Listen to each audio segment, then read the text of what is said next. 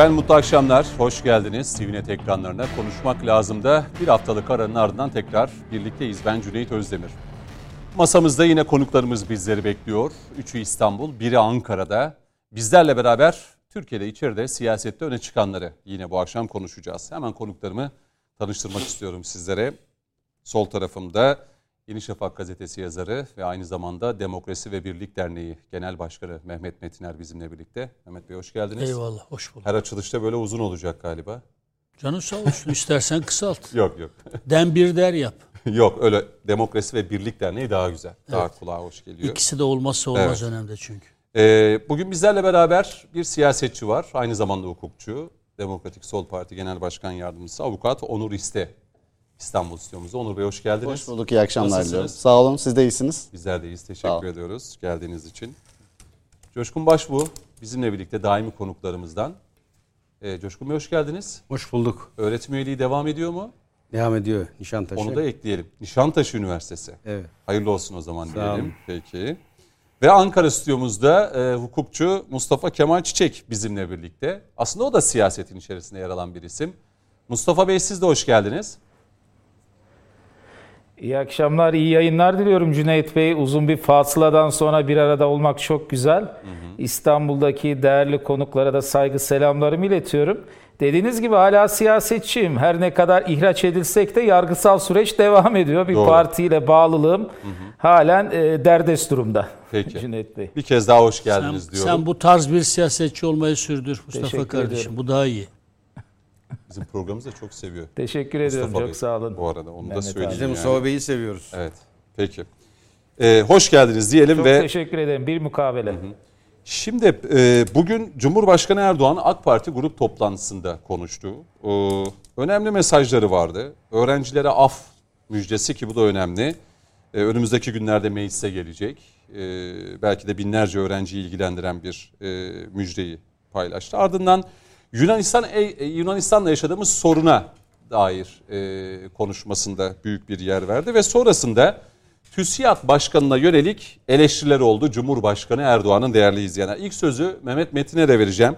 Ne söylemişti? TÜSİAD'ın yeni başkanı Orhan Turan. E, biliyorsunuz e, TÜSİAD'ın yeni başkanı olduktan sonra siyasi partileri ve e, bazı büyükelçilerini ziyaret etmişlerdi. E, Finlandiya ve İsveç konusunda e, Cumhurbaşkanı Erdoğan biz duruşumuzu asla değiştirmeyeceğiz. Finlandiya ve İsveç Türkiye'nin istekleri doğrultusunda pozisyon almadıkları müddetçe biz duruşumuzu değiştirmeyeceğiz dedi ve sonra şunu söyledi Sayın Mehmet Betiner. Ey TÜSİAD'ın başına gelen beyefendi. Dış politikada bize ders veremezsin. Sen çıraksın kalfa bile olamadın. Dün bir bugün iki. Önce haddini bil. Bunlar da akıllarını başlarına almadıkları sürece iktidarın kapısından içeri giremezler. Biz İsveç, Finlandiya neden bunlara tavır alıyoruz? Sokaklarında terör örgütleri cirit atarken biz mi e, onlara kapılarımızı mı açacağız? Ey TÜSİAD siz onların yanında yer alabilirsiniz. Biz şehitlerimizin kanını yerde bırakmayacağız. Bunu bilesiniz dedi. Ve şöyle tamamladı. Ee, sizden önce gelen ağa babalarınız da aynı kafadaydılar. Görüyorum siz de aynı kafadasınız. TÜSİAD bu gidişiyle devam ederse bu iktidarın kapısını hiç çalmasın. Sizler aynı merkezden idare ediliyorsunuz. CHP oradan neyi sufle ediyorlarsa sizler de aynı şekilde konuşuyorsunuz dedi. Ve e, bir kez daha e, TÜSİAD gündeme geldi. Yani e, şöyle bir 20-25 yıl öncesine gidersek herhalde siz çok daha iyi o dönemleri yaşadığınız için TÜSİAD'ın e, hükümet değiştirdi, başbakan, bakan atadı vesaire siyasete direkt olarak e, müdahil olduğu zamanlar yaşadı Türkiye. Yani rahmetli Ecevit'e nasıl meydan okuduklarını unutmadık. Buradan o zaman sözü size vereyim. Yeniden Unut, bir TÜSİAD mevzu. Unutmadık. TÜSİAD e, gövdesi Türk, beyni e, Avrupalı olan içimizdeki e, mankurt örgütlerinden biri. Asla bu bu topraklara ait değiller. Asla bu ülkeye ait değiller. Kimlerden para kazanıyorlarsa, hı hı. çıkarları kimlerle müttefikse onların borazanlığını yapıyorlar. Siyaseti şekillendiren bir vesayet odağı gibi çalışıyorlar. Çünkü sadece parasal güçlerine dayanarak bunu yapmıyorlar. Arkalarına aldıkları ve de arkalarında duran Avrupalı güçlerle birlikte bunu yapıyorlar. Yani siyaseti dizayn eden, siyasete rota çizen ve siyaset üzerinde de bir vesayet odağı gibi çalışan bir örgütten bahsediyoruz. Bu asla kabul edilebilir bir durum değil. Yani iş adamları Türkiye siyasetini biçimlendirmeye kalkışıyor. Hatta daha da ileri giderek Dış politikada. her konuda, sırf dış politikada değil, TÜSİAD'ın raporlarına Hatırlıyor bakınız. musunuz? Bir önceki baş, e, başkan da laiklik tartışmalarına girmişti. Laiklik tartışmaları, Kürt şeyi, bakınız bu beyefendi, sen Cumhurbaşkanımız beyefendi dediği için beyefendi diyorum. Yoksa başka kelimeler e, kullanabiliriz ama o bize yakışmaz. Mankurt, onları tanımlayan e, en doğru tanımlama. Bu ülkede ne çektiksek zaten gövdesi Türk olan, gövdesi buraya ait olan ama yüreği, beyni e, Avrupa'ya ait olan bir güruhtan çektik. Beyaz elitlerin e, bir şeyi bu. E, masonik bir örgütlenme gibi yani. Masonluk demiyorum. Masonik bir örgütlenme böyle. Aralarında böyle ticari ensest ilişkileri var. Al gülüm ver gülüm falan. Acayip yani. Ve her dönemde de çok para kazanıyorlar. Çünkü e, dış güçlerle son derece iyiler. E, üretim ekonomisine geçme konusunda Türkiye ekonomisine çok fazla sağladıkları bir şey yok. Yani işte sıcak paraları var. Faiz yükselsin. Sıcak paradan kazanalım. Vesaire vesaire. Ben böyle düşünüyorum. Haksızlık ettiğimi de zannetmiyorum. Eğer eğer gerçekten bu ülkeye aidiyetleri varsa, siz bugüne kadar PKK konusunda herhangi açık bir tavır koyduğunu gördünüz mü? TÜSİAD. TÜSİAD'ın. Ben Biz biz Demokrasi ve Birlik Derneği yöneticiler olarak ayağımızın tozuyla Diyarbakır'dan geliyoruz. Coşkun komutanımla beraber, diğer heyetteki arkadaşlarımızla beraber. Buyursun bu beyefendi Diyarbakır annelerine gitsin. Gitsin o Gitmeli mi peki TÜSİAD Gitmeli heyeti? tabii ki. Her yere gidiyorlar da Diyarbakır'a, Diyarbakır annelerini görmeye niye gitmiyorlar? Feryat ediyorlar orada. Biz gözyaşları içerisinde onları dinledik yani. Gözyaşları içerisinde dinledik. Vicdanı olan herkesin o çadırda o annelere gidip ziyaret etmelerini ve ellerini öpmelerini salık veriyorum. En başta da TÜSİAD Başkanı'na. Maval okumasınlar. Öyle iktidarımıza da parmak sallamasınlar. Onların parmaklarını bu millet kırmasını bilir yani. Öyle dışarıdaki güçlerin içerideki taşeronu gibi ikide bir parmak sallamasınlar. İsveç ve Finlandiya'ya karşı çıkarken hangi siyasi sonuçları, askeri sonuçları devşireceğimizi biz iyi biliriz. Bize dış politika dersi vermeye kalkışmasınlar. Biz dünkü çocuklar değiliz. Efendilerinin çıkarları için hele hele bize parmak sallamasınlar. NATO'yu da biliriz, NATO'daki güç dengelerini de biliriz. İsveç ve Finlandiya niye itiraz ettiğimizi de biliriz. Çekincelerimizi ne zaman ve hangi koşulda kaldıracağımızı da biliriz. Dış politikanın bütün dinamiklerini biliriz, merak etmesinler. Onların da kim olduğunu biliriz. O yüzden hadlerini bilsinler. Çırak bile değil. Çırak bile Evet değiller. o, o cümleyi say. Sen Ee, çıraksın kalfa bile olamadın. hadlerini bilecekler ama. Yani bugüne kadar öyle siyasete ayar çek. Aba altından sopa göster. Bildirilerle hükümet devirmeye kalkış. Bu AK Parti hükümetine sökmez. Yani bir yıl daha iktidardayız. 2023'te de inşallah tekrar milletimizin tercihiyle, iradesiyle reisimiz tekrar gene seçilecek. Gene hükümetimizi sandıkta kuracağız. TÜSİAD asla milletin hür iradesiyle seçilmiş, milletin değerlerini üstünde taşıyan Recep Tayyip Erdoğan var olduğu sürece asla iktidarımıza ne parmak sallayabilir, ne iktidarımıza hava altından sopa gösterebilir, ne de bizim iç ve dış siyasetimizin dizaynında hiçbir şekilde rol oynayamaz. TÜSİAD bu ülkeye katkıda bulunmak istiyorsa o temerküz ettiği sermaye birikimini bu ülkenin yararına kullansın. Bu ülkedeki üretim ekonomisine odaklanan e, hükümetimizin politikalarına destek çıksın. İsveç ve Finlandiya konusunda ahkam keseceğine, NATO'nun ağzıyla, Avrupa'nın ağzıyla ahkam keseceğine, dış politika dersi vereceğine haddini bilsin. Önce bu ülkenin üretim ekonomisine nasıl katkı sağlayacaklarını oturup konuşsunlar.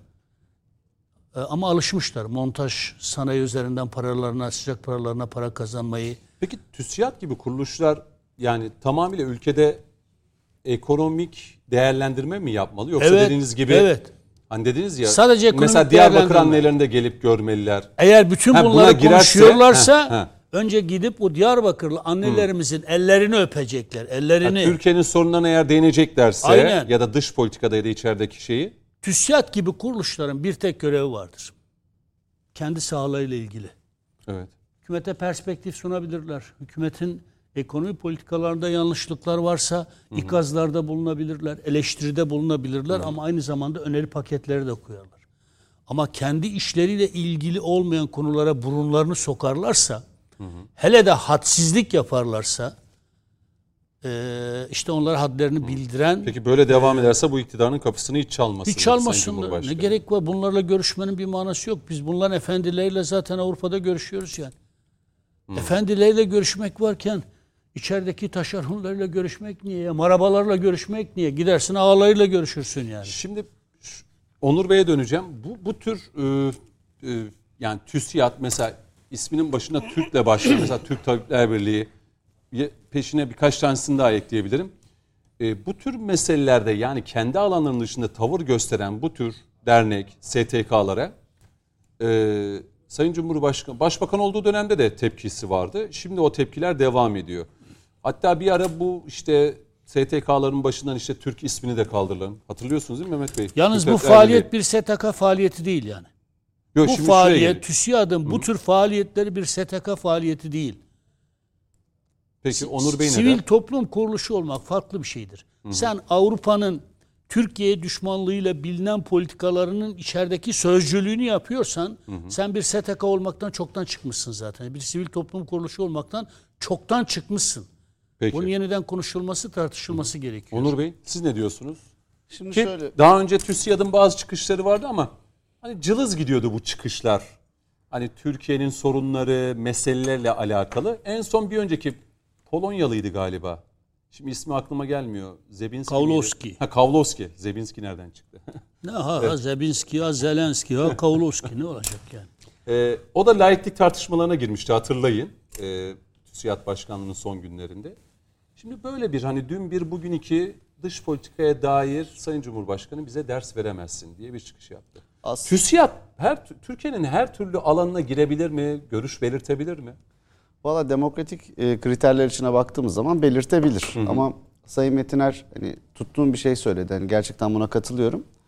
E, demokratik anlamda görüş bildirmelerine karşı değilim ama bir Türk vatanseverin de Türkçe düşünmesini önce beklerim. Hani yabancı dil bil ama önce Türkçe düşün. Rüyalarını Türkçe gör. Türkiye'yi Türkiye perspektifinden bak. Türkçe per- perspektifinden bak. Dünyayı öyle oku. Şimdi peki burada TÜSİAD'ın açıklamalarına baktığımız zaman ben TÜSİAD'ın bugünkü günlük açıklamaları beni çok ilgilendirmiyor. Ben TÜSİAD'a genel olarak bir değerlendirme yapmak istiyorum. Şimdi TÜSİAD aslında kendi içinde tutarlı ve dürüst bir kuruluş. Neden? TÜSİAD çünkü e, komprador burjuvası diye bunu işte sol cenah böyle ifade eder. E, araştırma ve geliştirme yapmayan iş adamları daha çok devlet teşvikleriyle e, bir yere kadar gelmiş ve yabancı ülkelerdeki büyük şirketlerin Türkiye'deki montajını yaparlar. Bundan para kazanırlar. Bu şu anlama gelir. Yani bunu yapmasınlar demiyoruz. Elbette bunu, bunu da yapacak biri olur ama böyle Türkiye'deki yerli bir sanayi dediğiniz zaman bir araştırma geliştirme anlamında bir şey üretmesini Bir şey yok. beklersiniz. Ama aradaki bazı ayrı kodlarını, istisnaları tenzih etmekle birlikte TÜSİAD'ın e, içindeki o iş adamları güruhundan daha çok bir montaj sanayiciler güruhu olarak ben okudum hep. Ta 1979'a dönüyorum şimdi. O zamanki Ecevit hükümetini düşürmek için bunlar çarşaf çarşaf ilanlar verdiler. Ve işte etme bulma dünyası biraz da bu. Ama bu arada şey hani günlük siyasete karıştırmayacağım onu. Yani o gün TÜSİAD'ın o çarşaf çarşaf ilanlarından yararlanan sağ partiler bugün muzdarip oldular. Ama bizim tutarlı duruşumuz hiçbir zaman değişmedi. O gün yaptıkları TÜSİAD'ın yanlıştı. Bugün itibariyle de çok iyi bilmediği konuda Türkçe düşünmeden İsveç ve Finlandiya konusunda yaptığı şeyler yine yanlış. Şimdi e, aslında siyaset dediğimiz şey biraz ekonomi biliyor musunuz? Başka bir şey değil. Yani siyasi duruşunuz da ekonomi. Eğer çok zengin bir adamsanız, paradan para kazanıyorsanız pek ulusal bir duruş umursamazsınız. Çünkü hani paranın gerçekten dini imanı yok. Dolayısıyla Türkçe'de düşünmezsiniz. Bu tutarlı bir duruş. Ama eğer zihniyetiniz Türkiye'deki orta sınıfı güçlendirmekse, işte aslında biraz da Kuvayi Milliye ruhu dediğimiz, Kuvayi Milliye nedir? İşte Türkiye'deki e, sıradan insanların beraber kurdukları bir e, Türk halkı, Türk cemiyeti bu. E, sadece para odaklı baktığınız noktada onların lehine, onların yararına bir şey görmezsiniz. TÜSİAD'ın yaptığında da aslında bu anlamda tarihsel anlamda bir tutarsızlık yok. 1979'da ne yapıyorsa TÜSİAD bugün de aynısını yapıyor. Fakat 1900, Misyonu bu diyorsunuz. Misyonu budur. Ama bununla birlikte 1979'da TÜSİAD'dan faydalanan siyasi cenah bugün ondan muzdarip. Biz ikisinden de muzdaripiz. Yani sorun Başında Türk olması yani eğer misyon buysa amaç belliyse Ee, şöyle Türk biliyorsunuz bu e, kamu yararına çalışan dernekler için e, bir mevzuat var. Yani bunun çok sorgulanmaması gerektiğini düşünüyorum. Çünkü onu yaparsa onun sonu gelmeyecek. Yani her her gelen siyasi bir öncekinin vermiş olduğu bu tip sıfatları geri almaya başlarsa bu Türk Şimdi araştırma geliştirme gider. dediniz ya. Evet. Türkiye'de yeni dönem son 20 yılda öyle iş adamları var ki bu dediğiniz araştırma geliştirme her şeyi yapan Bu arada şunu söyleyeyim Cüneyt Bey hani toptancı bir yaklaşımla hakka da girmek istemem. Yani TÜSİAD'ın içinde de istisna olarak gördüğüm bunları yapanlar var. Ancak TÜSİAD'ın mevcut o yönetimi dediğimiz bir güruh var ya o güruha dikkat ediniz daha çok yabancı markaların Türkiye temsilcisi olurlar bunlar. Tamam da işte niye değişmiyor? 79'da merhum Ecevit'in dönemindeki Çünkü- o çarşaf çarşaf manşetler vesaire. Ya 25 yıl öncesine gidelim yine aynı şeyler Bence vardı. bunun cevabını Sayın Erdoğan bugünkü konuşmasında vermiş. Yani biraz aslında kendi kusurlarını da ifade etmiş ama bu tabii toplu olarak ülkemizin de kusuru. Demiş ki hiç kapımı çalmasınlar demiş. Aslında Türkiye'deki mevzu şu. Türkiye'de siyaset bir ekonomik anlamda bir şey ifade ediyor. Siyasete gelen insanlar birilerini zengin ederken başka birilerini fakirleştirebiliyorlar. Halbuki gerçek devlet ahlakının olduğu ülkelerde bazı iş adamlarının daha zengin olması ya da bazı iş adamlarının daha fakirleşmesi siyasi tercihleriyle şey yapılmaz, açıklanmaz. Siyasi tercihler bunlar için önemli değildir ama Türkiye'de bunlar önemli olduğu için Sayın Erdoğan bu sopayı gösteriyor. Diyor ki şimdiye kadar alıştığınız bizde devletten zenginleştiniz artık zenginleşmeyeceksiniz diyor. Mevzu bahis olan bizim farklı Kafayı değiştirmezseniz Bizim farklı duruşumuzdur. Sayın bizim Demokratik Sol Parti olarak farklı duruşumuz şu. Hem TÜSİAD'dan hem Sayın Erdoğan'ın yaklaşımından. Biz herhangi bir siyasi yapının ya da herhangi bir iş adamı grubunun siyasetle zenginleşmesine karşıyız. Adı bugün TÜSİAD olur, adı bugün başka bir şey olur. Delikanlı gibi araştırma geliştirmeni yaparsın. Devlet gerekiyorsa sana teşviklerini verir. Bu ayrı ama devlet destekli olarak zenginleşemezsin ya da devlet yüzünden de fakirleşemezsin. Konu bu. Ama bu TÜSİAD'daki arkadaşlar devlet destekli, e, zenginleşmeye alıştıkları için tekrar o kapıları Mesela aralamak TÜSİAD istiyorlar. Yani bir itirazım var. Sayın Cumhurbaşkanımız aslında şunu söylemeye çalışıyor.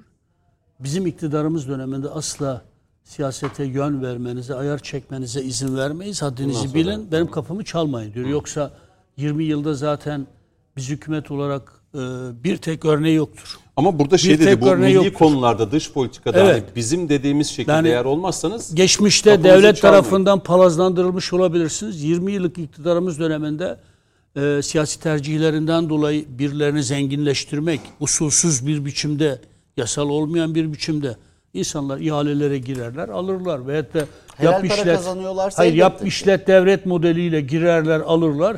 Bu devlet eliyle zenginleşme biçiminde ve de AK Parti hükümetimizin, Sayın Cumhurbaşkanımızın bir kusuru eksiği gibi takdim edilirse bu yanlış, bu doğru değil. Sayın Cumhurbaşkanımızın orada dediği şey şudur.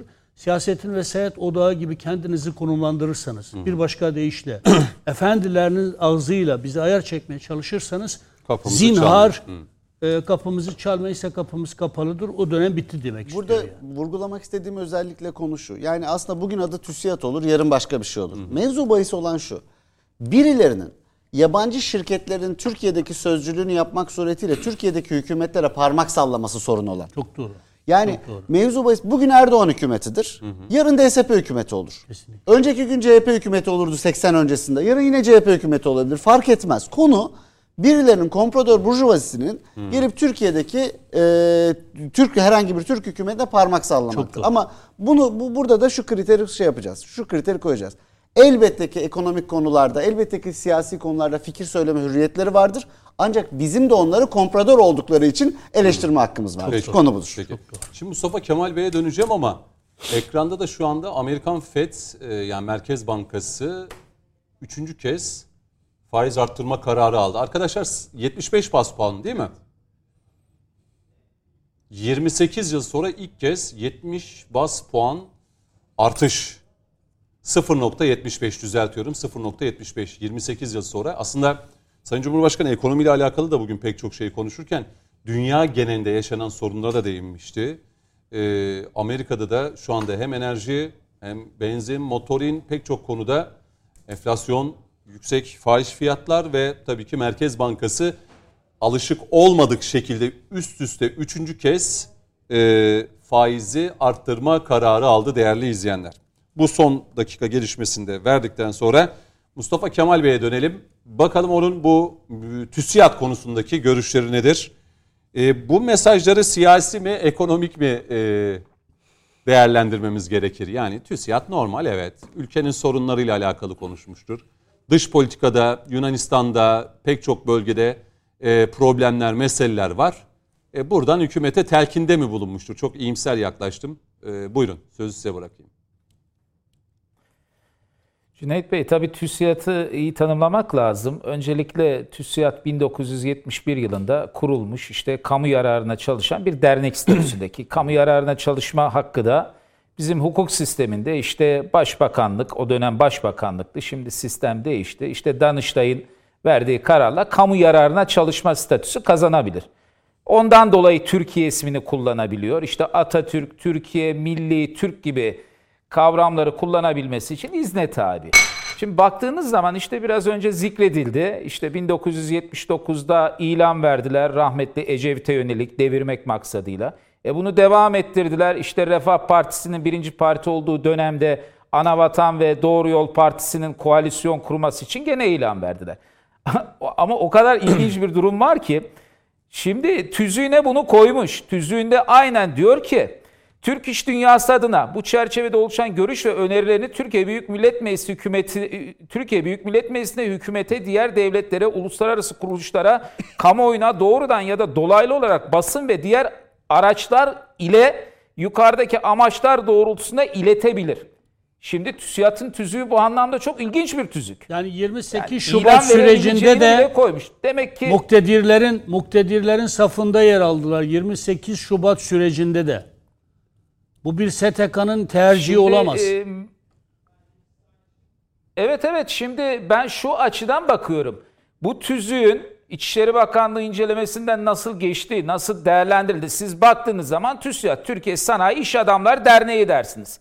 Amacı Türkiye'nin sanayileşmesi, istihdamın artması, ekonomik çıkarlarının yükseltilmesine matuf faaliyetler icra etmesi olarak değerlendirirsiniz. Ama baktığınız zaman bir siyasi parti tüzüğü gibi bir yapının içerisinde ve bu tüzüğe binaen bu davranışları sergiliyor. Türkiye'mizde şu an 122 bin aktif, 194 bin pasif olmak üzere 316 bin dernek var. Cüneyt Bey. TÜSİAD da bir dernektir. Yani 316 bin dernekten bir tanesidir. Bu açıdan baktığınız zaman Cumhurbaşkanı, Sayın Cumhurbaşkanı bugünkü açıklamasında işte şimdiki Başkan Orhan Turan neler demiş? Dış politikayı eleştirmiş, büyümeyi eleştirmiş, fakirleşerek büyüyoruz demiş. Şimdi toplum nazarında zaten hepimiz biliyoruz, hepimiz bu toplumun bir e, bireyiyiz. Hepimiz münferiden toplum içerisinde faaliyetler icra ediyoruz. Dünya nazarında oluşan, Türkiye ölçeğinde oluşan bir ekonomik sıkıntı içerisindeyken bu tür makamlarda, mevkilerde olan insanların topluma umutsuzluk vermemesi lazım. Sürekli olarak baktığınızda bir umutsuzluk pompalanıyor, bir endişe pompalanıyor ve e, vatandaşlarımızın daha çok sıkıntı içerisinde yaşamlarını idame ettirmesi sağlanıyor. Yani sana ne diyeceksin? Finlandiya, İsveç meselesi. Biz Finlandiya, İsveç'in durumunu keyfimizden, aa bir batı ülkesi, İskandinav ülkesi NATO'ya girecek diye değerlendirmiyoruz ki. Bugün benim e, komutanım bunu daha iyi izah edecektir. Suriye'de, Irak'ta şehit olan Mehmetçiğimin şehit olmasına sebebiyet veren silahlar bu ülkelerden çıkıyor. Birinci sırada İsveç. Bugün Kandil'den sonra en çok PKK unsurunun yaşadığı ülke İsveç. Yani biz sonuç itibariyle elimize böyle bir fırsat gelmiş. İşte zamanında Kenan Evren zamanında Yunanistan'ı işte bir mektup karşılığında Amerika'nın bir tehdidi karşılığında askeri Kanada almışız. E şimdi Türkiye bir politika izliyor. Bunların burunlarını sürtecek gerekirse gerekirse veto kartını kullanacak. Alınmamalarını sağlayacak. E TÜSİAD'a ne bundan? E çıkıyor bu konuyu eleştiriyor. E diğer tarafta gidiyor büyüme rakamlar. Hepiniz Türkiye'nin en zengin iş adamlarısınız. Türkiye'nin ekonomisinin %75-80'i şu anda TÜSİAD'a üye mensuplar tarafından idare ediliyor. Siz ne yaptınız dediniz mi istihdamı azaltmak için biz şu kadar personeli alıyoruz. İşte Türkiye'nin milli.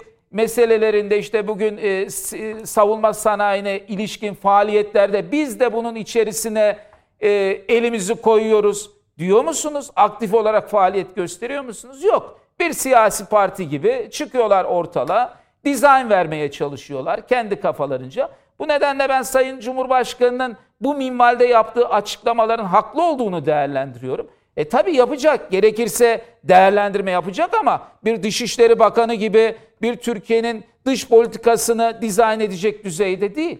Siz resmen bugünkü yaptığınız işte birkaç gündür devam eden açıklamalar siyasi iktidarın damarına basan açıklamalar. Siyasi iktidarın da en tepesindeki isim bugün tepkisini koymuştur. Ben o açıdan değerlendiriyorum meseleyi. Dediğim gibi 316 bin dernek var. Hepsi her konuda konuşursa, her konuda e, araya girerse Türkiye'nin ne duruma geleceğini takdirlerinize sunuyorum Cüneyt Bey. Peki. Şimdi Mustafa Kemal Bey konuşurken e, komutanıma döneceğim. E, 4 yıl önce galiba bu yerli otomobille alakalı Sayın Cumhurbaşkanı TÜSİAD üyelerinin de olduğu bir yerde şunu söylemişti. E, yok mu dedi bir ya da birkaç baba yiğit bu yerli otomobil için. TÜSİAD üyeleri vardı. Bilmiyorum hani bu TOK şimdi yıl sonuna doğru arabayı çıkaracak. Ee, 2023'ün de ya ikinci ya da üçüncü ay itibariyle e, artık araçlar yollarda olacak. O dönem şey söyledi. Yani ne yaptılar istihdama yönelik Türkiye'de işte bu tür yerli milli savunma sanayi. O zaman bir, birkaç babayı çıktı mı bilmiyorum. Çok özür diliyorum. TOG'un içerisinde bildiğim kadarıyla şey var. Türkiye Odalar ve Borsalar Birliği var. Ethem, Ethem Sancak Bey vardı. Var. Yani bir konsorsiyum var orada. Evet, Yani konsorsiyum var. Evet. TÜSİAD'ın içindeki baba yiğitlerden birileri var mı? Ha, ben görmedim. Bilmiyorsam lütfen e, düzeltin. Coşkun Bir, bir de şunu söyleyeyim Coşkun e, Başbuğ devam etsin değerli kardeşim. Şimdi bakınız Ecevit hükümetini devirdikleri yetmiyormuş gibi. Erbakan hükümetini de devirdi. Devirenler arasındaydı. 28 Şubat'ın asıl mimarlarından biri TÜSİAD. TÜSİAD'tır. Ey milletim bunu hiçbir zaman unutmayınız. O askeri vesayetçilerin safında, muktedirlerin safında seçilmiş hükümeti alaşağı eden bir kuruluşa asla kamu yararına çalışan dernek statüsünün verilmesini asla doğru bulmuyoruz. Ve ona STK denilmesini de doğru bulmuyoruz. Bir sivil toplum kuruluşu doğası gereği, tanımı gereği devletin yanında, muktedirlerin yanında, demokratik siyaseti boğanların yanında, seçilmiş hükümeti alaşağı edenlerin yanında saf bağlamaz. Saf bağlayan bir derneğin adına da STK denmez. O derneğin de kamu yararına çalıştığı kabul edilemez. Ben burada Sayın Cumhurbaşkanımıza, İçişleri Bakanımıza sesleniyorum. Kamu yararına dernek statüsünün yeniden gözden geçirilmesi gerekiyor. TÜSİAD'ın bu statüsünün mutlaka yeniden gözden geçirilmesi gerektiğini de bu vesileyle talep ediyorum. Peki. Ben komutandan önce belki yapabilir miyim müsaade Tabii ki. ederseniz? Şey var. Tuncay Özilhan falan vardı bu arada ekipte. Yani Var değil mi? İnan- Kıraç, Tuncay Öz- Özilhan gibi bu TÜSİAD'la ismi e, Şu an var mı? Tok- Şu an ilk kuruluşunda vardı. TOG'un içinde vardı. Tamam bir arkadaş, editör arkadaşlarımdan da ricada bulunacağım. Bir, bir bakalım. TOG Ben de zaten girişim oraya için- bir Ha, Türkiye ilave- Otomobil Girişim Grubu'nun Ha çok içerisinde. neyi değiştirir bilmiyorum. Ya Sadece neyi- doğru bilgi vermek Ya açısından bunu şey yaptım. eğer TÜSİAD bu ülkenin toplumun, milletin yararına bir şey yapıyorsa biz de buradan da tebrik de ederiz. yani. Bravo, zaten, helal olsun Zaten deriz yani. toptancı bir yaklaşım aslında Evet, çok doğru yani. değil. Yani mutlaka TÜSİAD'ın içinde çok değerli Ama iş ben bu adamları konuda var. toplancı düşünüyorum. Çok net söylüyorum. Seçilmiş hükümeti alaşağı eden, o dönemin muktedirleri safında yer alan bir dernek asla ve kat'a kamu yararına çalışan bir dernek statüsünde görülemez. STK olarak görülemez. STK'nın görevi bu değil. Zaman zaman TÜSİAD'ın bildirileri vardı. O bildirilerin altına imzalar dağıtılır. Yani hani orada imza atanlar vardır, atmayanlar vardır, Herkes kabul etmeyenler sosyoekonomik vardır. şeyini yani fukara bir adam onun altına imza atamaz. Çünkü TÜSİAD hiçbir zaman bir fukaranın, bir orta gelirlinin, bir memurun, bir işçinin, bir esnafın menfaatine bir şey savunmamıştır. Çok doğal olarak ve kendi açısından tutarlı olarak. Anca böyle paradan para kazanan bir ekipseniz atarsınız altına imzayı sorun değil. Mustafa Kemal Bey bir şey söylüyor Coşkun Bey size birazdan geleceğim. Sabrınız için teşekkür ederim. Şimdi şimdi hemen çok kısa bir ilave yapmak Tabii. istiyorum. Ee, Mehmet abi ifade etti. Kamu yararına çalışan dernek hakkı bir imtiyazdır. İşte onu söyledim prosedürünü. Danıştay, Başbakan, şimdi Cumhurbaşkanlığı sistemi var. Bu şekilde işleyen bir prosedürdür ve belli imtiyazlar verir o derneklere. Vergiden muafiyet, işte isim kullanma hakkı gibi. Bu imtiyaz 1970'li 71'li yıllarda verilmiş bir şekilde. Ama şimdi gelinen nokta baktığınız zaman işte e, rahmetli Ecevit'e, rahmetli Erbakan dönemindeki uygulamaları bunun bir kamu yararına e, faaliyet olarak devam ettirilmesi gerekliliğini bir tartışma konusu yapıyor. Ben bu anlamda söyledim. Yani kamu niteliğinde olması bu e, hususların değerlendirilmesi siyasi iktidarın elindedir. Bu, bu maksatla da herhalde bu konuda e, bir e, faaliyet gösterecek olanlar da siyasi iktidardır diye düşünüyorum. Ya Tuncay Özilhan'ın %19'luk hissesiyle hissesi doğrudur. Gerçekten Tuncay Özilhan da Tamam demek ki TÜSİAD Şeydir. içerisinden bir baba yiğit yani girmiş bu işin milli içine. ve yerli tebrik düşünen ederim. insanlardan biridir Anadolu grubu. Kendisini tebrik ediyoruz yani evet. Şimdi Coşkun Başbu asker kökenli olduğu için hani öyle vesayetler hani biliyoruz ki işte TÜSİAD vesayeti, asker vesayeti. Türkiye'de Coşkun vesa- Bey vesayetim var şimdi burada. Yok şimdi şöyle Anadolu grubunu ben bir dilden... asker kökenli olarak Ben o zaman meseleye asker açıdan bakayım. Madem öyle. hadi 28 Şubat döneminde askeri ve e, TÜSİAD vesayeti ortaklaşa mıydı? Elbette. Şimdi orada bir sermayeden bahsedilir. O sermaye bu işin arkasındadır ve esas finansör odur. Süreci yürüten de odur ve güç oradadır.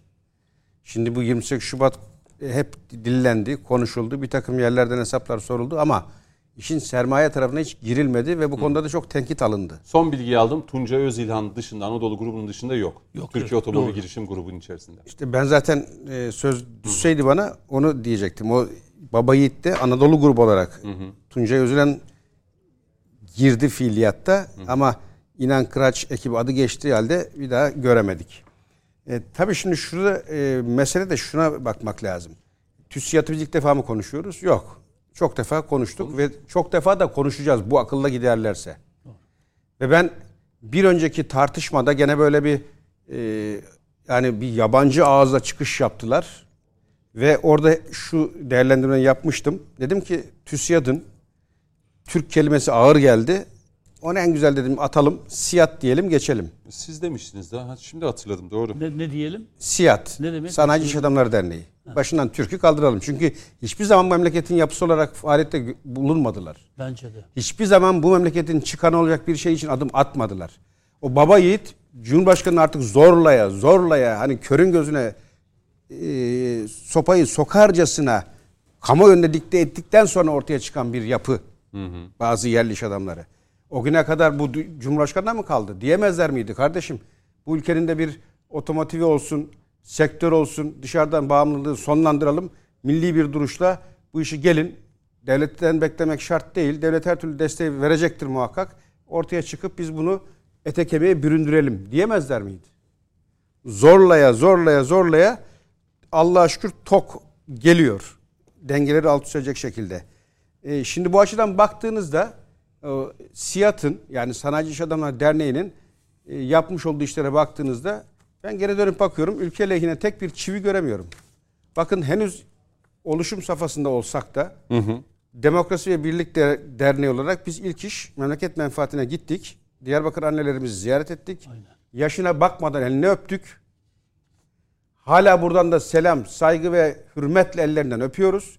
Ve dedik ki devlet olarak, millet olarak yanınızdayız. Şimdi ben inanın e, emekli memurum neticede konum olarak. Benim orada içimden geçen şuydu. Dedim ki şu çadırı altınla kaplamak lazım. Bunlara böyle en e, konforlu ortamda ağırlamak lazım. Çünkü el öpülesi aileler onlar. Yani o devletin terörle mücadelesinde böyle kırılma noktası diyeceğin işi yapmış insanlar onlar. Ve büyük bir cesaretle, büyük bir fedakarlıkla birlikte yaşadık. Ta Adıyaman'dan gelenler, yatacak yeri yok. Orada sırf bu aileler yalnız kalmasın Hakkari'den, tepkimi. Van'dan- Hakkari'den, Van'dan gelenler vardı. Bugün İstanbul'dan da bir aile katıldı. 302 oldu sayı. Gücüm yetmiyor ama Allah biliyor. Gönlümden geçen oydu. Bu insanlara barınacağı, yatacağı yerler hazırlayalım. O çadırı altınla kaplayalım. birlikte olarak onlarla gönül birliği ve fiili birliği sağlayalım. Şimdi bunu yok mu o TÜSİAD'da yapacak cürette, cesarette, parada bir kişi ve insan? Yapmalı mı? Ya, Elbette yap- gitmeli mi Diyarbakır annelerinin? Elbette gitmeli. O bir kurumdur. İşte şey diyoruz ya toplum yararına diye. Yararı orada göreyim ben. Biz Ara- de, biz de derneğimiz için bu statüyü talep ediyoruz. Demokrasi ve Birlik Derneği reklama mı gidiyoruz sevgili Esas zaten Değil mi Coşkun yani Komutanım? esas zaten Reklama kork- gidiyoruz. Yine aynı şeyi yaşadık. korktuğum başıma geldi. Çok taştık diyor yönetmenim. Araya gidelim dönüşte tekrar Yönetmenimi başlayacağız. kırmayalım. Peki. Onun da hatırı gelsin. İlk araya gidelim efendim. Devam edelim efendim. Ee, konuşmak lazıma. Mustafa Kemal Çiçek, Onur İste, Coşkun Başbuğ ve Mehmet Metiner bu akşam bizlerle beraber. Araya gitmeden önce Coşkun Başbuğ'la devam ediyorduk. Ee, TÜSİAD'ı konuşuyorduk. Ee, yok mu baba yiğit derken Tuncay Özilhan'ı söylemiştik. Yine TOG'un içerisinde Nazif Zorlu da var. Mehmet Bunu da, Nazif evet, Zorlu. bunu Zaten da- e, zorlu bunu da grubu belirtelim. birçok şeyde var. Yani stratejik e, konularda var. Kale grubu var aynı şekilde. Yani uluslararası savunma sanayimizde çok ciddi projelerde imzaları var. E, tabii burada şunu da belirtmekte fayda var. Yani e, bizim e, diğer konuklarımızda da aynı noktadadır. Kastımız böyle topyekun bir yaklaşma değil. İçinde kasıtlı, maksatlı bu tarz duruş sergileyen bir yapı var. Bizim sözümüz o yapıya. Yoksa elbette işlerinde vatanı milleti düşünen duyarlı büyük iş adamlarımız, büyük şirketlerimiz elbette var. Olmazsa ayakta duramayız zaten. Sözümüz olmayanlara. E şimdi zaten o sözümüz olmayanların da bana göre Anadolu'da çok geçerli bir laf var. İnandıkları da herhalde o. O laf da şu. e, benim çocukken çok duydum dedemden. Paranın din imanı bayrağı olmaz oğlum derdi. Şimdi buna inanmış şirketler var. Yani kendini dışarıya ait hisseden, orayla bir haşır neşir olan ve bu ülkeyi e, alanında kullandığı bir mecra olarak gören yapılar var. Ama eski Türkiye'nin askerleri de onları pek bir severdi. Yani. 71'de oraya getirecektim lafı. 71'de zaten toplum yararına, kamu yararına diye sıfatı veren de gene bizim maalesef o eski askeri kesim. 71 TÜSİAD'a. ultrası TÜSİAD'a. sonrası mı? Evet TÜSİAD'a. Mustafa Kemal Çiçek kardeşim de arada bana hatırlatmıştı. Bu önemli bir ayrıntı bence. Önemli bir anekdot. E Zaten maalesef bizim asker kesimin bazı böyle kritik noktalarda hayati çıkışları var. Ee, işte Yunanistan'ı çok konuşuyoruz, tartışıyoruz. O 12 ölüm bir hediyesi. Yani şu günkü tartışmanın ana bana göre zemin kaynağı orası. Ama maalesef bir hediye olarak bize bıraktılar. Şu an işte o taşı çıkarmaya çalışıyoruz kuyudan. E şimdi e, az önce Mehmet abi önemli bir yere temas etti. E, bir masonik yapılanma dedi. Bana göre bak çok yüzeysel ve dış çerçeveden bakıyorum olaya. Ee, burada hani dünya geneli küresel yapının kurduğu masonik yapılanmayı çözmekte fayda var. Biz ulus ve millet olarak kimin nasıl bir duruş sergilediğini ve amacının ne olduğunu anlamak için bu konuyu çözmemiz şart. Şimdi küresel yapının bütün dünyada hedefe koyduğu ülkelerde operasyonları askeri, siyasi ve ekonomik olarak yürüyor askeri anlamda gücü yetiyorsa zaten yerle bir ediyor. Hiç umuru değil. İnsanlar katledilmiş, ülkelerin coğrafyalarını kan bulamış. Umuru değil. Örneklerini gördük. Yoksa güç siyaseten bir takım ayak oyunlarıyla hani o Biden'ın işte bizim siyasete mücadele edeceğine yönelik ataklarla bunu geçiştirmeye çalışıyorlar. Ama hepsinin de ortak noktası ekonomik saldırılar. Şimdi e, örneğin e, ben vatandaştan çok duydum böyle hakikaten bu ülkenin e, esnafından, tüccarından çok duydum bu sözü. Şuydu, IMF ile borçlarımızın çok böyle haşır neşir olduğu dönemlerde hani yaka silken, lanet olsun kardeşim kaç paraysa verelim ne düşüyorsa üstümüze, kapatalım geçelim şu borcu her yıl uğraşmaktansa diyen ben çok iş adamı gördüm. Ama aynı tepki TÜSİAD'de o bahsettiğimiz yapılardan hiç görmedim. Hiç bugüne kadar duydunuz mu? Hükümetin kapısını çalıp da bu ekmeği ülkede yiyen biziz. Dolayısıyla kendi bindiğimiz gemiyi batırmamaya kararlıyız. Üzerimize ne düşüyorsa paylaşalım, dertleşelim. Bize düşen kısmını söyleyin. Gücümüz yettiğince de size destek olalım diyenini duydunuz mu hiç? Tam tersi, tam tersi bu ülkeye kurulan tuzakları görmezden gelen bir yapıyla muhatap olmak zorunda kaldık. Ben bir önceki bakanımız Sayın Berat Albayrak'ın e, döneminde şu sözünü çok iyi hatırlıyorum. Bir gecede Londra Banka açıyor. Gecenin kör vakti. Burada bir yine bizim o hani konuştuğumuz TÜSİAD'dan bir şirket e, kasasını açıyor. Kağıt üstünde dolar alıp veriyorlar. Sabah gece üç buçukta bıraktığımız dolar 7 lira olarak ülkenin gündemine giriyor. Hiç TÜSİAD'dan duydunuz mu sen kimsin, ne yapmaya çalışıyorsun diyen bir yapıyı? Çünkü o masonik yapının özünde bu var. Bazı dış güdümlü şirketler havuz şirketleri olarak adlandırmak lazım bunu. Ve bunları görmenin de yolu şudur. Dikkat edin bazı sektörler kriz yaşar. Ne hikmetse bu şirketlerin o sektörde hiçbir krizine rastlayamazsınız. Dimdik dururlar. Ha o zaman şunu sorgulamak lazım. Bu tavukta çok yaşandı. Benim bizzat şahit olduğum. Nasıl bir güç var da bu şirketler krizden, kaostan, ya- yani yaptırımdan hiçbir şekilde etkilenmiyorlar ve dimdik ayakta kulmayı, e, durmayı başarıyorlar. Bakın ben e, ekonomik konuda uzun yıllar dirsek çürüttüm. Ege İş Adamları Derneği vardı. EGİAD diye. Bunlar e, EGS Bank diye hatırlarsınız eskiden. Evet evet. evet. GS Bank şeyin. Hatta 100 tane yerli iş adamı. Yahya Demirel'in de şey yaptığı bir. Değil 100, miydi o? evet. 100 tane iş adamı Ege bölgesinde toplan dediler ki ya biz de bir yapılanmaya gidelim. Benim ilk defa umutlandığım bir an. Dedim nihayet vatanın evlatları bir araya geliyor. Bir yapı kuruyorlar. Ege Yat. Ee, işte EGS Bank'ın e, olduğu yapı. Bir saldırıya uğradı. Bir yıl iki yılda yerle bir ettiler. Bir tane şey kalmadı. İzmir'de şu an tek bir binası kaldı. O da bir otele döndürüldü. Yine aynı şekilde Teba diye benim hiç unutmadığım baba kız buzdolabı. O kadar kalite ki kafa tutuyor. Batırmak için her yol denendi. Bin liraya mal ediyorum 900. 900'e mal ediyorum 800. 800'e mal ediyorum 700. Niye? Arkada havuz var. Korkma diyor yürü. Battığı an hop o 700'ler hop 1000 oldu. Ve yerli sermaye yok oldu. Bunlar hep bugüne kadar oldu. Yani şöyle şunu anlıyorum. Ee, TÜSİAD yüzünden Türkiye Cumhuriyeti tarihinde yıllarca Anadolu sermayesi.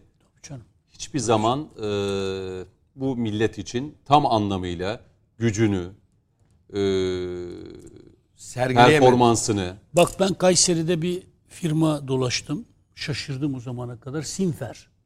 Heh, bir ara markaydı. o. Ya sana Tür- Avrupa'nın en önemli markaları orada üretiliyor. çok da isimleri vermeden gidelim. Öyle mi? Kayseri bir- Ha, pardon. Benim bunlar ben, battı- de battığı biliyorum. için- Ben de O biliyorum. teba Yo, yo. dediği teba dediği için ben Battı zaten o şimdi şirket. bak en Dediğiniz o önemli TEBA dediğiniz zaman. en önemli şeyler var ya. Bir baktım Allah Allah şey. Ne yapıyorsun dedi. Biz üretiyoruz onlar gelip şey yapıyorlar.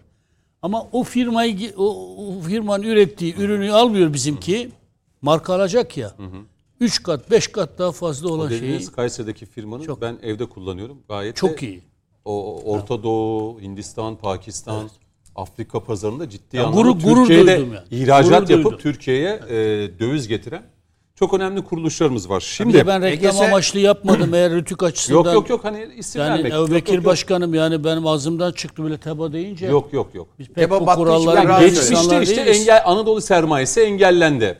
Önüne Ege, taş Ege- konuldu. EGS Holding işte o bahsettiğim hani 100 tane sanayici iş adamının E- Ege bölgesinde kurmuş olduğu battı gitti bunlar. Yani artık esamesi yok. Onun için rahatlıkla dillendiriyoruz. Diyeceğim şu. Burada yerli ve milli olan e, sermaye zaten bu ülke için hani az önce e, zorlu grubundan örnek verdik. Birçok önemli projede şu an elini taşın altına koymuş şirketimiz. Kale grubu aynı şekilde.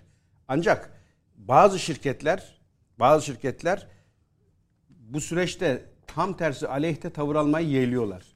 Bakın gezi olaylarını hatırlayın. Orayı finanse eden, yardım malzemeleri dağıtan ve otellerini açanlar. Bugün hala hafızalarda. E şimdi az önce Diyarbakır annelerinden örnek verdik. Hiç gördünüz mü o şirketlerin oraya gidip de yardım dağıttığını? Oraya gelenlere e, bir takım sosyal hizmet, e, e, sosyal destek verecek faaliyetlerde bulunduğunu. Biz görmedik ve duymadık da şu ana kadar. Şimdi- IMF, IMF konusunda bir hatırlatma yapmak isterim. Bu ülkenin kanını emen bir emperyal yapıydı. Atatürk'ün son nefesine kadar devleti töhmet altına sokacak hiçbir kağıdı imzalamayın. Bütün borçları sıfırladık demesine rağmen Atatürk'ün ölümünden sonra İsmet İnönü ile başlayan o borçlanma süreci buralara kadar geldi ve tarihte ilk defa şu anki siyasi iktidar IMF ile olan borçlarını sıfırlayıp attı. Üste borç verir hale geldik. Peki buradan şunu hatırlıyor muyuz? IMF Türkiye'ye işte 1 milyar dolar verdiğinde davullar zurnalar çalınıyordu. Günlerce bayram ilan ediliyordu.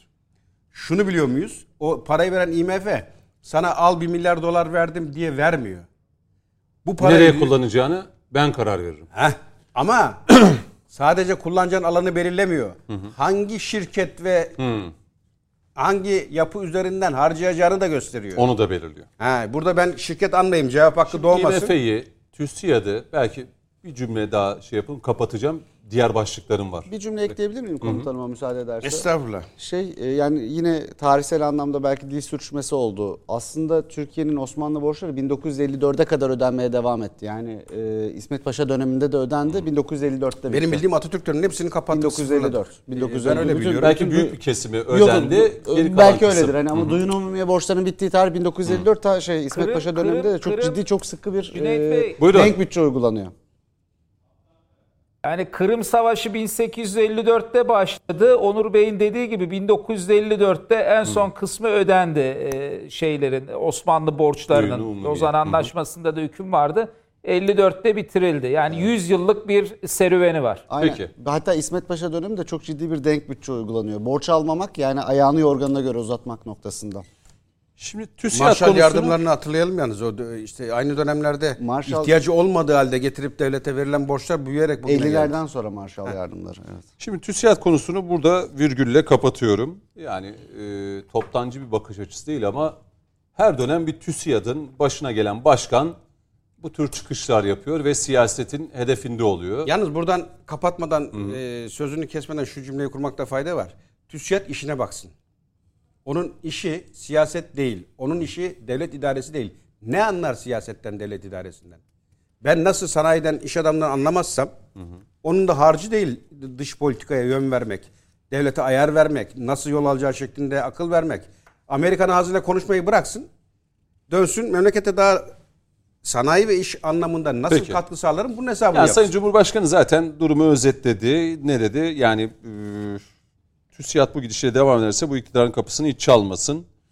E, milli ve bir şey duruş sergileyin. Yani işin özeti Sayın Cumhurbaşkanı bunu dile getirdi bugünkü grup toplantısında. Şimdi gelelim. İki hukukçu da aramızda olduğu için önce Mustafa Kemal Bey'den başlayayım. Hafta sonu e, Pençe kilit devam ediyor. Şehit haberleri geliyor. Bir baktık İstanbul'un göbeğinde Kadıköy'de e, DBP ki ben bu DBP'yi hep e, HDP'nin kapatma davası süreci devam ederken e, bir yedek parti gibi yani süreç oradan devam edecek diye e, hep düşünmüştüm. DBP'li bir milletvekili Demokratik Bölgeler Evet, Bölgeler Partisi. Partisi'nin milletvekili, Diyarbakır milletvekili ve orada bazı HDP'liler ve bir de e, terör Kend- sempatizanları Kendisi var. eveyken kanun hükmündeki kararname ile PKK'lı olduğu gerekçesiyle de ihraç edilmiş. Evet. Ee, birisi aynı zamanda. Şimdi orada bir baktık görüntülerde terörist başı için özgürlük isteyenler. Sonra polis geldi. Ya yaptınız işte kanuna aykırı bu olmaz derken orada bir kargaşa ve polise atılan bir yumruk. Ee, toplumun her kesimden tepkiler elbette geldi. Yani Kılıçdaroğlu'ndan, Meral Akşener de grup toplantısında değindim birazdan bakacağım. Kılıçdaroğlu'na soruldu. Bu bunu kabul etmiyoruz, doğru bulmuyoruz dedi ama Kaftancıoğlu ile alakalı soruda 2-3 sayfa dolduracak cevabı verdi. Sadece DBP'li vekil de doğru bulmuyoruz, kabul etmiyoruz e, dedi bu davranışı. Doğru bir de doğru dedi. buluyoruz, kabul ediyoruz deseydi yani. Şimdi önce Mustafa Kemal Bey'e soralım. Hiç öyle diyor merak etme. Mustafa Kemal Bey'e soralım. Bakalım bu DBP'li e, vekil ve bu operasyonlar sürerken, şehit haberleri gelirken e, bu nereden çıktı? Bu olay neden yaşandı?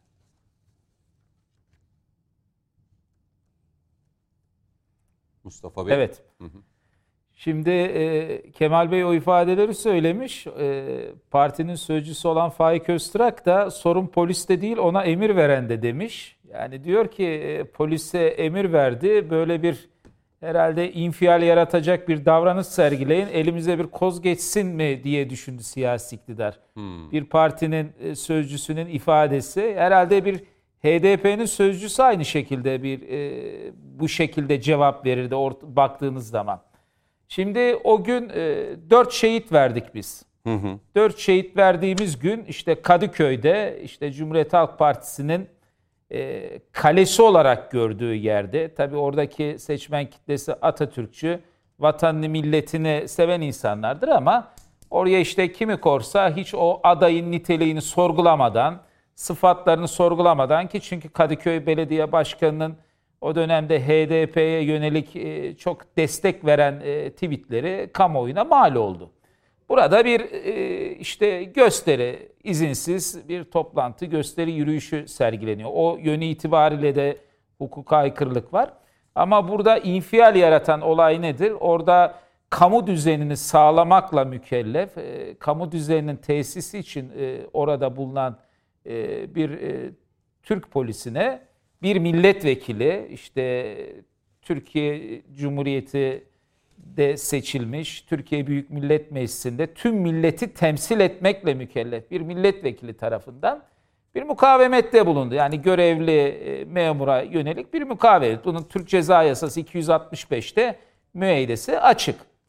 Şimdi bunun sonrasında tabii e, muhalefetin e, başka unsurları bu Millet İttifakı'nı oluşturan partilerin özellikle yeni CHP içerisinde milletvekillerinin bu tür durumlarda nasıl e, polise hakaretamiz ifadeler kullandığı, nasıl tepki verdiğini hepimiz biliyoruz. Bu anlamda HDP milletvekillerinden pek farkı olmayan, burada isimlerini zikretme gereği duymadığı milletvekillerinin davranışlarını biliyoruz. Zaten bu açıklamada e, o şekilde e, onu sağlamasını yapmaya da matuf bir açıklama. Şimdi e, burada e, İstanbul Cumhuriyet Başsavcılığı e, soruşturma ve kovuşturma Ankara yetkili olması hasebiyle e, bir fezleke düzenleyerek gönderdi. Burada anayasanın 83. maddesi kapsamında bir değerlendirme yapılacaktır. Bu değerlendirme işte Meclis Genel Kurulu'nda en son bir karar verilecektir. O kapsamda da bu milletvekili, hiçbir milletvekilinin suç işleme özgürlüğü yok. Hiçbir milletvekili, dünyanın başka işte hep örnek aldıkları batı ülkelerini söylüyorlar ya sürekli olarak orada demokrasi, orada hukuk işte atıf yapıyorlar sürekli orada. Hı hı. Orada Amerika'da veya da bir Avrupa ülkesinde bir polise bu şekilde bir davranış sergilerse başlarına neler geleceğini hepimiz sürekli olarak e, televizyonlarda, ekranlarda e, takip ediyoruz. Bu nedenle orada e, Türk polisine yönelik olarak yapılmış o davranışın mutlaka bir cezasının olması gerekiyor. Bu bir suçtur. Görevli memura mukavemettir. Türk Ceza Yasası'nda bunun e, kanuni unsurları da belirtilmiştir. Bu nedenle e, Ankara Cumhuriyet Başsavcılığına dosya gönderilmiş. E, işte bu e, silsilesini izlemek suretiyle meclise gelecektir. Komisyonlarda, Anayasa Adalet Komisyonu'nda değerlendirilecek hı hı. ve bir karar verilecektir. Bunun neticesinde de bu milletvekilinin e, yargılaması yapılmasını umut ediyorum ben. E, hak ettiği e, cezayı da alacaktır diye düşünüyorum Cüneyt Bey. Onur Bey? Ee, yani olarak. Mustafa Kemal Bey'in söylediklerine ek olarak söyleyeceğim. Yoksa söylediklerine çok büyük ölçüde imza Olayın atıyorum. yaşandığı süreci nasıl? Orası da çok önemli. Yani Mustafa Kemal Bey de dikkat çekti. Ben de söyledim. Yani bir terörle mücadele var. O gün gerçekten peş peşe şehit haberleri gelmişti. Şimdi İstanbul'un göbeği ve Kadıköy. Ben bazen Cüneyt Bey böyle soru sorarak cevaplamayı çok seviyorum. Hı hı. Şimdi Abdullah Öcalan hı hı. terörist midir? Teröristtir evet. değil mi? PKK bir terörist örgüt müdür? Terörist örgüttür. Suç örgütüdür aynı zamanda. Terörist bir suç örgütüdür bunlar. Hı hı. Şimdi bir Kadıköy'de bir gösteri yürüyüşü düzenleniyor. İşte, işte HDP'li, BDP'li bir ekip ya da öyle olduğunu söyleyen insanlar slogan atmaya başlıyorlar. Biji Serek Apo, Öcalan'a özgürlük. Özgürlük. Şimdi, yaşasın Başkan Apo. Yaşasın Başkan Apo. Türkçesi o. Ondan sonra. Şimdi buradan şuna bakıyoruz. Bir işte Türk Ceza Kanunu suçu ve suçluyu övme var. Bu adam suçlu, hükümlü bir adam. Hı hı. Yani terörist olduğu için hüküm giymiş bir adam. İkincisi böyle bir sloganı atabilmen için senin bir örgüt aidiyetin olması gerekiyor. Yani sıradan bir sempatiyle o slogan genel olarak atılmaz istisnalar olsa bile. Bu bir örgüt aidiyetini şey yapar, hmm. temsil eder. Bir suç var değil mi burada? Şimdi çünkü Türk Ceza Kanunu'nda bunun bir karşılığı evet. var. O halde polisin ne yapması lazım? Gerek polis vazife ve selahiyetleri kanunu anlamında, gerek suçtan sonraki ceza muhakemesi kanunu anlamında bu suçu önlemek için bir müdahalede bulunması lazım. Dolayısıyla polisin müdahalesi meşrudur. Hı hı. Yani elbette ki Türkiye'de polisin sınırı aştığı, yanlış müdahale yaptığı, işte zor kullanırken işte e, hukuk aykırı hareketlerde bulunduğu yerler olur. Ama hı hı. elma ile armutu karıştırmamak gerekiyor. Buradaki müdahale meşrudur, yerindedir. Hatta daha ileri bir şey söyleyeyim. Bir an için polisin orada müdahale etmediğini düşünelim. gerek polis müdürleri açısından gerek de polis memurları açısından bir görevi kötüye kullanma suçu olurdu. Yapması değil yapmaması alakalı suçtu. bazı mesela güvenlik güçleriyle alakalı bu söylenirken birileri de sosyal medyada şunu söylüyor. Ya İstanbul Kadıköy'ün göbeğinde yok mu orada birileri bunlara orada haddini bildirecek deyip ortalığı belki daha da farklı bir Hiç noktaya karıştı. götürecek. Aynen bunu yapmamak lazım. Hatta bunu şahsi Yani sağduyu evet öfke olabilir ama sağduyu orada çok önemli. Bur- burada önemli bu devletin kolluk güçleri var. Askeri var, polisi var, çalışan bir yargısı var. Eleştirilerime rağmen var. Dolayısıyla kimsenin kendi kolluk gücü yerine geçip toplumsal infial yaratmaya hakkı yok. Evet. Burada da polis görevini yapmış. Eğer polis müdahale etmeseydi görevini ihmal etmiş olurdu. Görevi kötüye kullanma suçunu gerçekleştirmiş olur idi. Dolayısıyla burada hiçbir sorun yok. Burada bir sorun var. Daha önce bunu Sebahat Tuncel de yapmıştı. Şimdiki bu milletvekili de yaptı. Milletvekili sıfatı taşıyan kişi de yaptı. Polise açık açık yumruk atıyor, tokat atıyor. Yani emin olun, şundan emin olun. O kişi milletvekili sıfatını taşımasaydı eğer buna cesaret etmezdi ya da ces- bunu yaptığı anda da derdest edilirdi. Milletvekili sıfatının getirmiş olduğu güvenle o pozisyonla bu işi yaptı. Şimdi burada artık İstanbul Cumhuriyet Başsavcılığı işte Ankara Cumhuriyet Başsavcılığına gönderdi. Bu noktada yapılacak şey bir gün bile geciktirmeden. Yani savcılarımız bazı noktada iş yoğunlukları var kabul ediyorum. Ama bazı şeyler öne alınabilir. Öne alınması meşrudur. Bu noktada ne yapacaklar? Bir fezleke ile bu işi Türkiye Büyük Millet Meclisi Başkanlığı'na gönderecekler. Meclis Başkanlığı ne yapacak? Derhal karma komisyonu, Adalet Komisyonu'yla Anayasa Komisyonu'nu toplayacak. Onunla beraber ki bunlar çok hızlı yapılmalı. Sayın Metin haklı olarak diyor bu süreç mecliste bulunduğum için süreç diyor ama bunu hızlandırmak zorundayız. Niye? Ya Bakın sorun savcılarımızdan kaynaklanmıyor. Onlar anında fezlekeyi düzenleyip yapacaklar. gönderiyorlar. Yapacaklar. Ama Ama karma komisyonda bunu derhal bu işlemi yapacak ve burada şunu beklemek zorundayız. Demokratik Bölgeler Partisi'ndekiler bunu kabul etmeyecektir. HDP'liler de kabul etmeyecektir ama kalan bütün siyasi partilerin Evet. bu konuda dokunulmazlığının kaldırılması konusunda birlikte oy kullanmasını ben beklerim. Peki.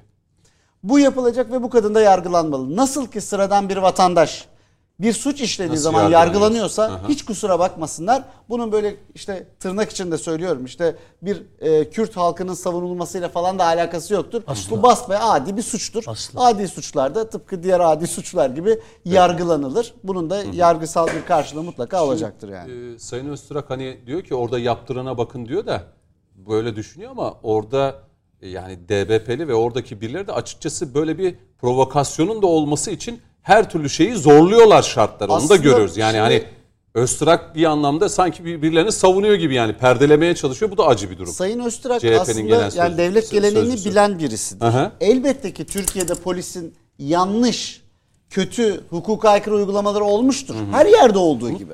Ama bakın daha önceki yanlış uygulamalarla o gün Şu şöyle karıştırmak. doğru. Yani bu ne elma ile Doğru, armut. Şimdi doğru. elmaları konuşalım ayrı. Bu armutla ilgili başka bir şey konuşuyoruz. Bu durumda bırakınız polisin müdahale etmesindeki yanlışlığı. Polis müdahale etmeseydi polisi hapse Başka şey. atmamız gerekirdi. Doğru.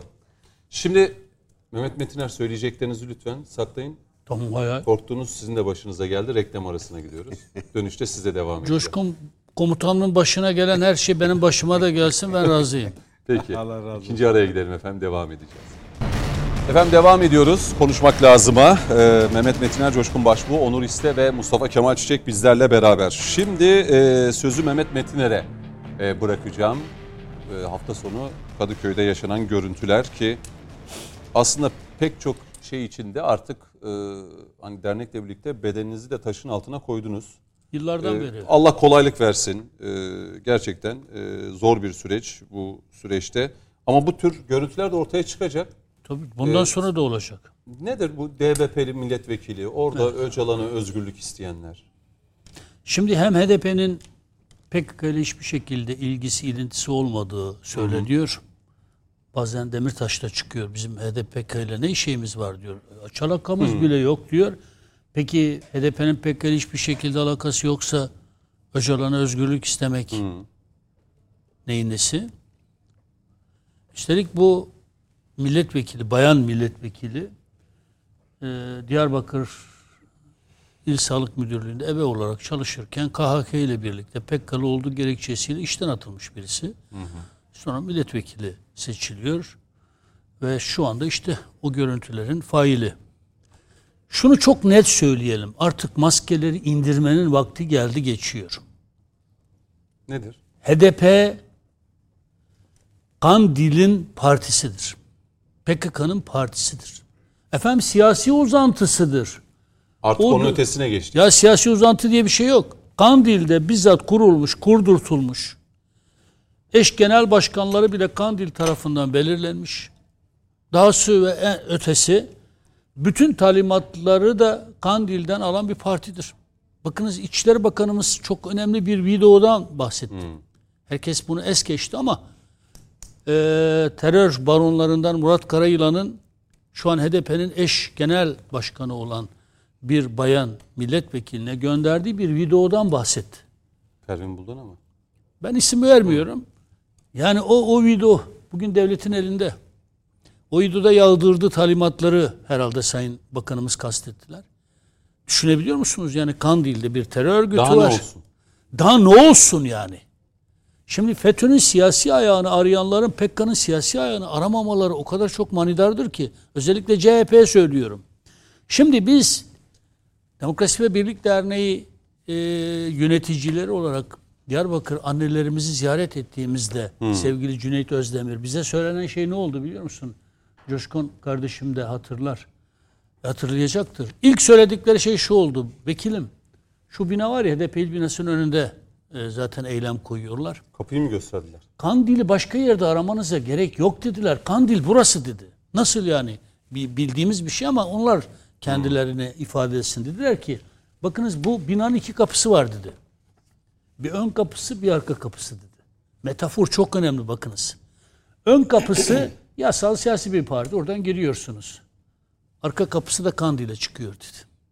Orada kandırılan Çok gençler özür dilerim. Gerçekten bir arka kapısı Evet mı? var var var gösterdiler bize. Yani PKK'nın askere alma şubesi gibi çalışan bir parti var. Terörün siyasetini yapan bir parti var. Kandil'deki terör baronlarının talimatları doğrultusunda hareket eden bir parti var. Ve işte o partinin temsilcileri kalkıyorlar Kadıköy'de, Gemlik'te, başka yerlerde terör örgütünün aleni bir biçimde propagandasını yapıyorlar. Yetmezmiş gibi de polise tokat atıyorlar. Şimdi Kemal Bey kalkıyor, Kemal Payın Partisi'nin sözcüsü kalkıyor diyor ki biz bunu doğru bulmuyoruz. E katılmıyoruz. E lütfen Yok yani. Sayın Kılıçdaroğlu direkt söyledi. Yani doğru bulmuyoruz, tasvip etmiyoruz. Peki doğru buluyoruz, tasvip ediyoruz. yakışmaz. Hayır. Doğru buluyoruz, tasvip ediyoruz diye bir cevap verebilirler mi? Şimdi bu cevap cevap değil ki Mustafa Öztürk Kemal Çiçek verdi. Mustafa Kemal Çiçek kardeşim çok iyi bilir. CHP siyasetini de iyi bilir. CHP'nin içini de çok iyi bilir. Şimdi bu bir siyasi partinin hem de Atatürk'ün partisinin sözcüsünün verebileceği bir cevap mı ya? Yani doğru buluyoruz, tasvip ediyoruz mu? Desinlerdi yani. Diyebilirler mi yani? Türkiye'de hangi parti, HDP'nin dışında hangi parti böyle bir eylem karşısında farklı bir yorum yapabilir ki? Ama orada Biji Serok Apu diye bağırılıyor. Yaşasın Öcalan'a özgürlük, Başkan Apu'ya özgürlük.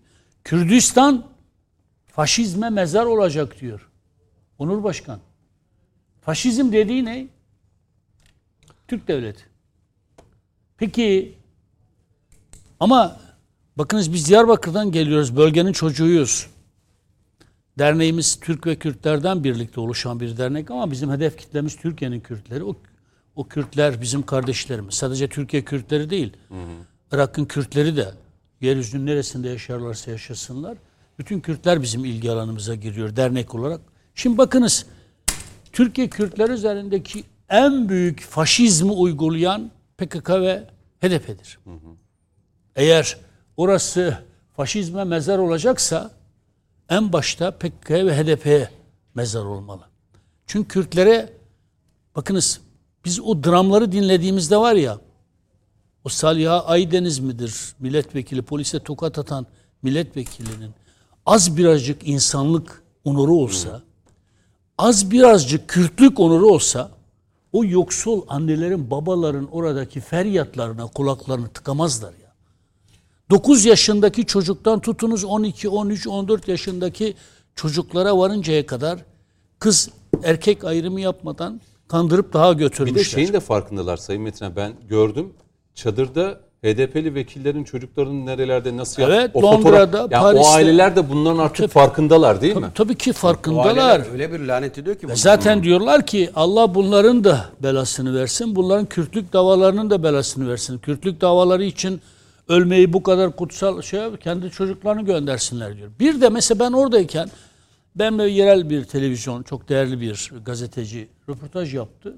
İkide bir de ana dilde eğitim eğitim diye bir soru sordu. Haklı olarak soru soruyor gazetecidir. Ben de dedim ki ya ana dilde eğitim bu kadar çok önemsiyorlarsa niye PKK'nın dağ kadroları, tepe yöneticileri bile Kürtçeyi bilmezler? Kaldı ki ana dilde eğitim şey değil. Temel insan hakları arasında dünyanın hiçbir yerinde Hayır yok yok onda değilim ben. Şey mantık şu.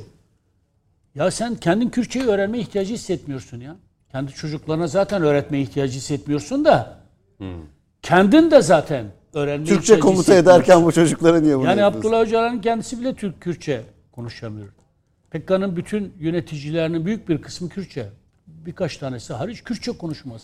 Sen önce eğer gerçekten buna inanıyorsan sen kendi ana dilini bir kendin öğrensene. Bırak öğretmeyi. Bir öğren bakalım.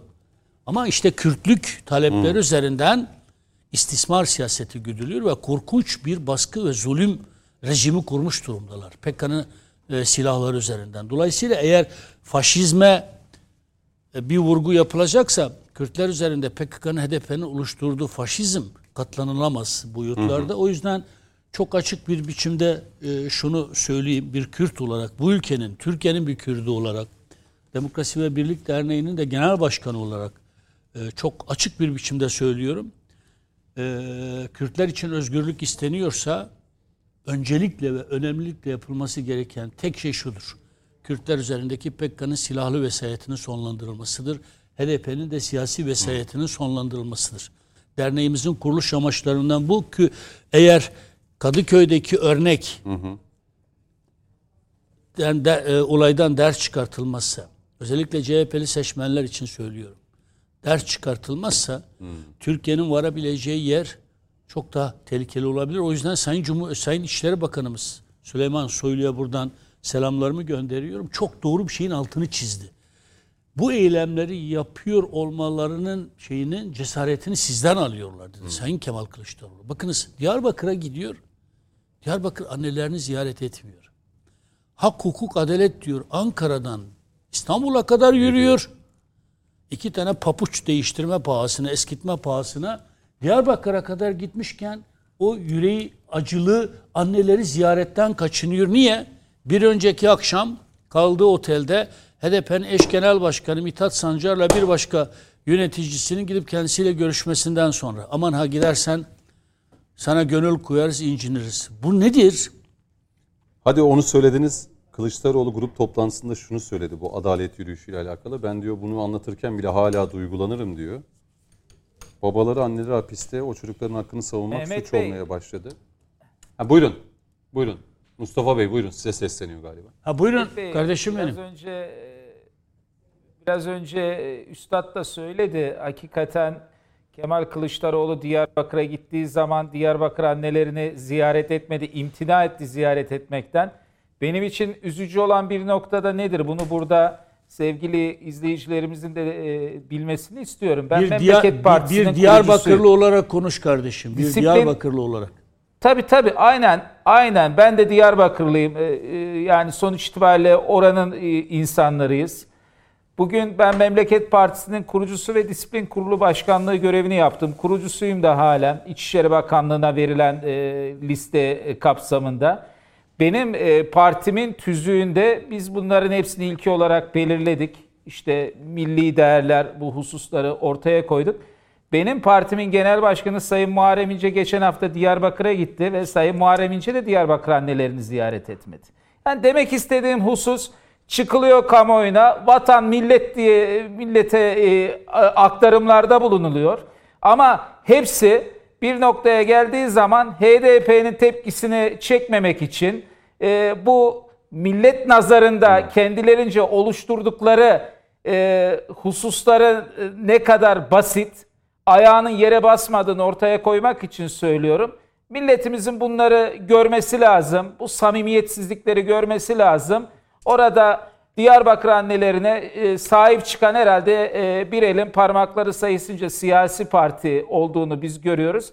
Bunları da herhalde kamuoyu, Türk milleti e, takdir edecektir diye düşünüyorum. Yani Diyarbakır anneleri bir turnusol işlevi görmüştür. Bakınız Sayın Meral Akşener de ziyarete gitmedi. Sayın Meral Akşener ki HDP'yi PKK'nın yanına konumlandırdığını söyleyen bir partinin genel başkanıdır.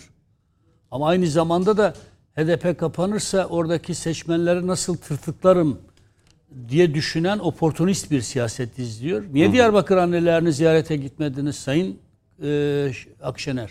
Niye gitmediniz?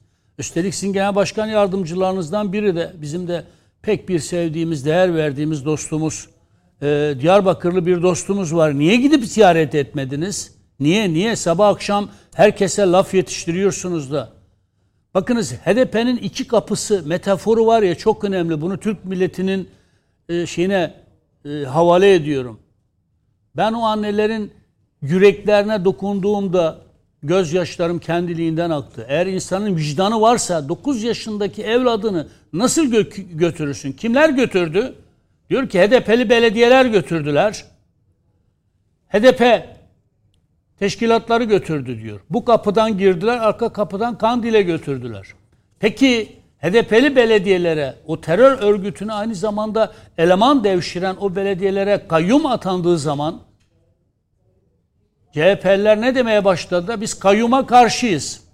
Ya siz terör örgütüne karşısınız güya ama terör örgütünün siyasi partisine karşı değiliz. Onunla ittifak yaparız. E terör örgütünün partisi anayasa mahkemesi tarafından kapatılırsa ona da karşıyız. Demokrasilerde parti kapatılmaz. Be adam o zaman FETÖ'nün siyasi ayağını ne diye arayıp duruyorsun? Tut ki buldun. Ne yapacaksın o siyasi ayağı? Hapse mi yollayacaksın? Dar ağacına mı yollayacaksın? Yani bir anda FETÖ'nün siyasi ayağını bulalım diye sabah akşam başımızın etini yiyorlar. Hadi hep birlikte bulalım. Peki bulduğunuzda ne yapacaksınız? Partisi varsa kapatılsın mı diyeceksiniz? Veyahut da milletvekili ise dokunulmazlığı kaldırılsın, cezaevine gönderilsin mi diyeceksiniz? E diyemeyecekseniz o zaman ne diye FETÖ'nün siyasi ayağını arıyorsunuz? Ama denmeli sayın vekilim. işte denmeli. Denmeli yani tekrar- bir adam. Peki, sayın- peki Selahattin sayın. Demirtaş'a niye özgürlük istiyorsun? Gidin Selahattin Demirtaş'ı bir de Diyarbakırlı annelerinden, annelerden sorun bakalım. Ne diyorlar? Ne diyorlar? Nurettin, abisi Nurettin şu an da, PKK'nın üst düzey yöneticilerinden biri. Diyarbakırlı anneleri nasıl tehdit ettiklerini biliyor musunuz? Mustafa Kemal kardeşim aynen şöyle diyor. Evlatlarınız elimizde. Ya, tehdit ediyorlar. Yani cümlenin tamamını söylemek istemiyorum. Yani daha kaçırttıkları o çocukların bir de ölümleri üzerinden o anneleri tehdit ediyorlar. Ya o ilişkiyle alakalı aslında Pervin Buldan bir açıklama yapmıştı hani oğlunu isteyen. Telefonla işte bir görüşelim bakalım ona göre bir yani. Yani ez cümle diyeceğim şey şudur. Böyle altılı masa masa geçin bu edebiyatları. Kürtlükmüş böyle Kürtlermiş geçin bu. Kürt, Kürt arıyorsanız gidin Diyarbakır annelerine. Ellerini öpün. Hepsi yaşça küçüklerimiz benim en azından. Hepsinin ellerini öptüm ben. Çünkü onların yüreği kanıyor ya. Hak, hukuk, adalet diyeceksin. Onları görmezlikten geleceksin. HDP sana gücenmesin diye. Peki HDP Kürtlerin partisi ise Kürtlük iddiasında eğer gerçekten şu kadarcık bir şey varsa niye o Kürt annelerinin feryatlarına kulaklarını tıkıyor? Tıkıyor çünkü Kandil'in partisi. Bir kapıdan giriyorsunuz, arka kapıdan da Kandil'e gidiyorsunuz. O yüzden bu şeyi bozmamız Peki. lazım. Kadıköy'deki Kadıköy'deki eylem açık bir biçimde artık bize şunu dedirtmeli. Bu tür insanlar artık parlamentoda milletvekili sıfatını taşıyorlarsa hemen dokunulmazlıkları kaldırılmalı, gereği neyse yapılmalı. E- Eğer bu dosyalar meclise geldiğinde CHP dokunulmazlıkları kaldırılmasın diyorsa veyahut da terör örgütünün siyasetini yapanlar gözaltına alındıklarında, tutuklandıklarında efendim nahak yere içeride tutuluyorlar. Demirtaş'a özgürlük istiyorsanız bize katılın edebiyatı yapacaklarsa o zaman kusura bakmasınlar. Veyahut da kusura baksınlar FETÖ'nün siyasi ayağını da aramaktan Peki. vazgeçsinler. Çünkü PKK'nın siyasi ayağıyla da FETÖ'nün siyasi ayağıyla da aleni veya zimni bir biçimde ittifak içerisindedirler. Diyarbakırlı annelerimiz böyle düşünüyor. Biz de evlatları olarak onların bu düşüncelerini aynen paylaşıyoruz. Yine bir reklam arasına gideceğim. Ne çok reklam aldık bu akşam maşallah. Gidelim. Reklamdan sonra devam edeceğiz efendim. Efendim devam ediyoruz. Konuşmak lazıma. Coşkun Başbuğ'a dönelim. Ee, biraz da hızlanma adına, süreyi de iyi kullanma adına belki DBP milletvekilinin yaptığı hareket ve sonrasında yaşanan tartışmalar. Şimdi- hem CHP hem de İyi Parti grup toplantısında bununla alakalı da bir şey geçmedi yani.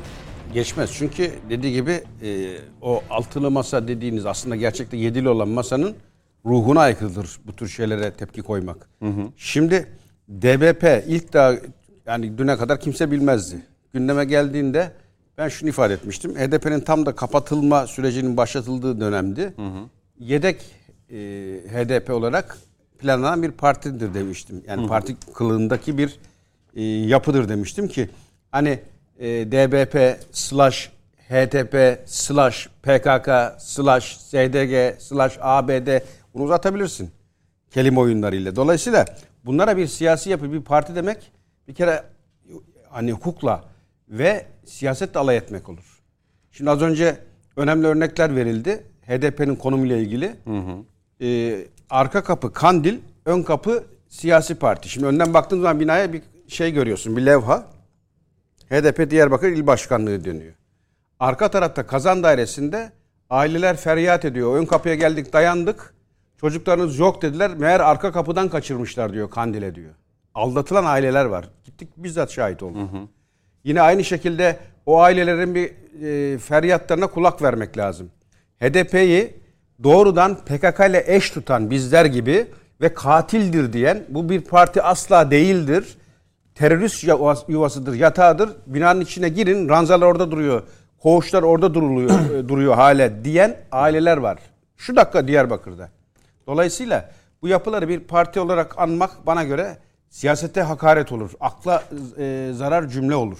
Şimdi bu vekil kılındaki kişi aslında attığı tokat içindeki kinin de göstergesi. Yani devlete atılmış bir tokat o. O polise değil. Dolayısıyla e, ben burada kesinlikle bunun bir bedeli olması gerektiği kanaatindeyim. Şimdi herkesin vicdanlarında şu yara var. Vekil diye ortalıkta geziyorlar. Aslen ruhen teröristler. E ben bir de bunlara para ve maaş veriyorum.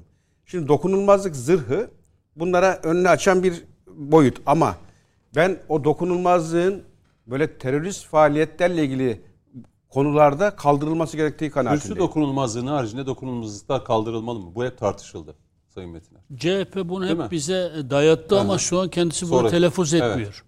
Telaffuz etmiyor ve Evet. şey hatta pişmanız da dediler değil mi o dokunulmazlıklar kaldırıldığında. Ben mesela dokunulmazlığın kaldırılmasına ilişkin çok ciddi bir önermem yok. Yani milletvekili milletvekili olduktan sonra dokunulmazlığın olmazsa aksine muhalefet milletvekilini koruyan bir şey. Bu olmalı da. Hmm. Ama bununla birlikte bunun kötüye kullanılmasının önüne geçecek yargısal metotlar şimdi de var. Ya fezlekenin gönderilmesi, işte karma komisyona O getirilmesi. işi uzatıyor bak Mehmet abi onun için tepki koydu. Yapacaksınız Hiç hızlıca, buna gerek bırakmadan Bir gün meclise gittiğinizde eğer hala şartlar devam ediyorsa aynı şartlar bunun ne anlama geldiğini Hani ne Hani- çok iyi anlıyorum. Karma komisyonu, komisyona havale deyiminin nasıl bir şey olur? Farkı ama bunlar Peki hızlandırılmalı fezleke yapılabilir. kaldırılsa ne olur? Diyelim ki Demirtaş gibi hapse atıldı. E Demirtaş özgürlük diyor bu sefer de. Siyasi bir siyasi parti lideri nasıl cezaevinde olur diyor. Burada bu tabii başlıyor son, başka son, eleştiriler. çık- Sayın Suçlamalar. son çıkan infaz yasalarından sonra bu kadının bu yaptığı şeyin de yatarı da yok. Onu Onur hocam şimdi bak yani. e, size teres atmayayım. E, benim bildiğim şu. Estağfurullah, estağfurullah. Bu geç kalmış adalet adalet değildir derler. Şüphesiz. Siz şimdi bu e, alçakça o saldırıyı polise yapasınız. O fezlekeler gidecek, gelecek, iş sulandıktan sonra geçmiş ola. Anında siz buna bir yaptırımla karşılık devlet olarak refleks gösteriyor musunuz? O önemli. E şimdi e, bu bahsettiğimiz kin, nefret, işte dışa vurum ilk mi? Yok daha önce de yaptılar. Ve ben şunu e, özellikle vurgulamak istiyorum. Önemli bir yere temas ettim bu konuyu açtığında. Sokak hareketlerini başlatmak üzere kasıtlı, bilinçli, alçakça saldırılarla yüz yüzeyiz. Çünkü Twitter'da gördüm şu, şu yani birkaç paylaşımda diyor ki ya şu Kadıköy'ün göbeğinde yok mu baba yiğitler o da- bunlara haddini bildirsin o da bu falan işin diyen de aslında. O da ayrı bir Tabii provokasyon. o da Tabii, ayrı bir tabii, provokasyonun Yani içinde. tavşanla tazıyı yani aynı anda polis var, hazırlattırıyorlar. güvenlik güçleri, sivil polisler Yargımız dururken. var, polisimiz Ha, var, şey askerimiz diyor, var. Alın elinize Evet, sopa mopa bir bir şey güzel bunlara haddini bildirin. O tavşana tazıyı aynı anda hazırlıyorlar. Onlar bildik eski e, tatlı su kurnazı. Aynı merkezin elemanları yani. Bitti bu kadar. O nedenle buradan vatandaşlar Siz buradan çıkın, bunu yapın. Heh. Sosyal medyadan da böyle bir iki şey atın, tweet atın. Bakın böyle çok e, provokasyon yönelik iş göreceğiz. Yapılan eylem göreceğiz. O nedenle buradan seslenelim vatandaşlarımıza. Amana. Yani bu tür olaylarda ve yapılacak fevri hareketler bu ülkenin dibine dinamit koymaktır. Doğru. Asla oyuna gelmeden ilgili makamlara, güvenlik güçlerine işi havale etmek Ya en biz doğru kolluk yol. kuvveti değiliz yani. Bitti bu kadar. Bitirelim mi bu konuyu? Bitirelim. Coşkun Başkan. Bitirelim madem Bitirelim öyle. çünkü hızlı Yalnız hızlı- şunu da belirterek Böyle bitireyim. 3-4 konu başlığım daha var o yüzden diyorum. Şunu da Yine- bitirerek belirteyim. Tabii. Diyarbakır'ın hakkını verelim. Diyarbakır bugün ben sadece ülkemizde değil dünyada sayılı şehirlerden biri haline gelmiş. Gururla seyrettik. İnanılmaz bir şehirleşme var ama örnek. Şimdi oradaki e, yapılarda biliyorsun kayyum var belediyede. Allah'tan kayyum var. HDP'nin elinde olaydı. Buradaki bütün o kaynaklar daha evvel olduğu gibi Kandil'e. Kandil'e giderdi diyenler var. Kim bunlar biliyor musun? Diyarbakır'da yaşayan benim öz vatandaşlarım. Bizzat oranın halkı Bir söylüyor. şey bunu. hatırlıyor musun? Bağlar'da dolaştık. Bağlar Belediye, Bağlar Belediye Başkanımız, Hüseyin buradan- Beyoğlu AK Parti Belediye Başkanımız hakikaten yani fakir fukaranın babası fakir evlerine girip çıkan, e, şehire hizmet götüren, halkla ilişkileri çok iyi. Ben çok e, belediyeciliği de bildiğim için kendisini tebrik ediyorum. Diyarbakır'ı İnşallah yürekten kutluyorum. Sayın Başkanımız da dahil. İnşallah numune bir numune oluşturur e, ve e, bu bölgeye de emsal oluşturur. Kendisine de burada Hizmet tebriklerimizi siyaseti, iletelim. hizmet e, belediyeciliği çok çok önemli. İşte ama niye diyorlar? Nereye gireceğim şimdi? Niye diyorlar? Başka konuya girelim. Son cümlem o.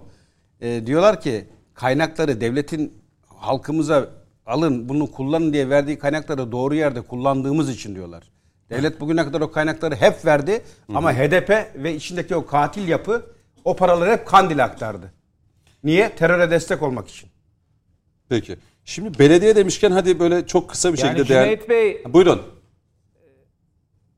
vatandaşlarımız Sur bölgesini, Hevsel bahçelerini gitsin görsünler. Hakikaten Diyarbakır e, yani çok e, mümtaz bir e, şehir, kültür ve tarih şehri olmuş Kadim- vaziyette. kadim bir Bunda da medeniyetin- emeği geçenlere teşekkür ediyoruz. Hadi sözü size gelmişken Tabii ki. vereyim böyle hızlı gideceğim biraz. Hizmet siyaseti dedik işte atanan kayyumlara CHP başta olmak üzere çok itiraz vardı. Gitsin halkı dinlesin CHP. Oradaki vatandaşı dinlesin. Şimdi bu kayyum belediyelerine nasıl hizmet verdiğini ben de biliyorum gayet iyi. Yani o şehirlerin çevresi e, Siirt'e gidin, Şırnak'a gidin, o Her yer, hendek sadece çatışmaları Diyarbakır yaşandığı değil. ilçelerde e, şehirlerin çevresi nasıl değişti? Bunları gidip yerinde görebilir. E, belki bu konuda eleştirileri Yani bu yapanlar. prensipte kayyumları e, desteklediğimiz anlamına zinhar gelmiyor. Keşke o belediye başkanları PKK terör örgütüyle iltisaklı olmasalardı. Keşke e, Ya PKK devlet bunu görüyorsa Tabii, kayyum atamayacak. Hayır yani PKK orada. elemanları Kandil'e devşiren bir örgüt gibi çalışmasalardı da kayyum atanmak su mecburiyeti doğmasaydı. Dolayısıyla iki şeyi birbirinden ayırmamız lazım. Peki. Prensipte tabii ki kayyum atamasına karşı çıkarsın ama bunu yapmamak halinde de Yoldan e, hem Kürt halkına çok e, ciddi bir zarar hem de devamı gerekiyor. Kamu devletin birliği bekası lazım. adına çok ciddi bir Doğru. zarar doğardı yani. Şimdi tamam bu belediyeler hizmet derken bu arada Ankara'da olduğunuz için Ankara'yı da şu son bir haftadır aşırı yağışlar, yağmur, sel, hayatını kaybeden vatandaşlarımız var tabii. En büyük Yaşayan acı bilir o. Cüneyt Bey. En büyük acı o. Şimdi bu sel felaketi Ankaralılar bu zor günleri yaşarken ortaya bir fotoğraf çıktı. Belediyecilik, hizmet anlamında. İçişleri Bakanı Süleyman Soylu ve Ankara Büyükşehir Belediye Başkanı Mansur Yavaş bir karede pek çok şeyi anlatıyor aslında o kare. Ee, Ben de hafta içi değerlendirmemi yaptım gündüz haber merkezi yayınında. Şimdi İstanbul'da da ya da bazı büyük şehirlerimizde bu tür sorunlar yaşandığında e, Sayın Kılıçdaroğlu'nun işte beraberce bu şehirleri kazandık ve biz bu şehirleri yönetiyoruz. Çok da başarılıyız diyor ama tüm yaşanan felaket ya da işte kışın, yazın, sel vesaire e, belediye başkanlarını başka yerlerde görüyoruz ya da başka bir havada görüyoruz, başka bir atmosferde görüyoruz. O fotoğraf size neyi anlattı? Ne yaşadınız bu bir hafta içerisinde e, Mustafa Kemal Çiçek? Cüneyt Bey ben ben her zaman söyledim bunu e, Cumhuriyet Halk Partisi'nden ayrıldığım zaman da yazdığım metinde de ifade etmiştim. Sosyal medya belediyeciliği. Yani sosyal medyaya yönelik olarak algı çalışmaları, PR'ların yapılması. Netice geldiğimiz nokta bu. Belki CHP'nin en büyük talihsizliği e, büyük şehirleri e, işte 2019 seçiminde alması olacaktı. Olmuş diye düşünüyorum. Onu şöyle e, değerlendirebiliriz. Buradaki başarısızlıkları artık süreç içerisinde işte 2023 yılında yapılacak genel seçimlere yansıyacak. Çünkü burada yapılan çalışmaların e, nereye geldiği, İstanbul, Ankara'yı nereye getirdiği ortada. Ben o fotoğraf üzerine Akyurt'ta, Ankara'da havaalanının yakınında bir ilçemizdir Akyurt. E, o fotoğraftan sonra şöyle bir paylaşımda bulundum. Bizim anayasamızın 127. maddesi işte mali idareleri düzenler. Ve idari vesayet kavramı da o maddenin içerisinde yer bulmuştur. Ve İçişleri Bakanı belediye başkanlarının e, amiri niteliğindedir bizim e, anayasamıza göre idari vesayet anlamında. O fotoğrafta benim ilk yorumlamam ve paylaşımım o oldu.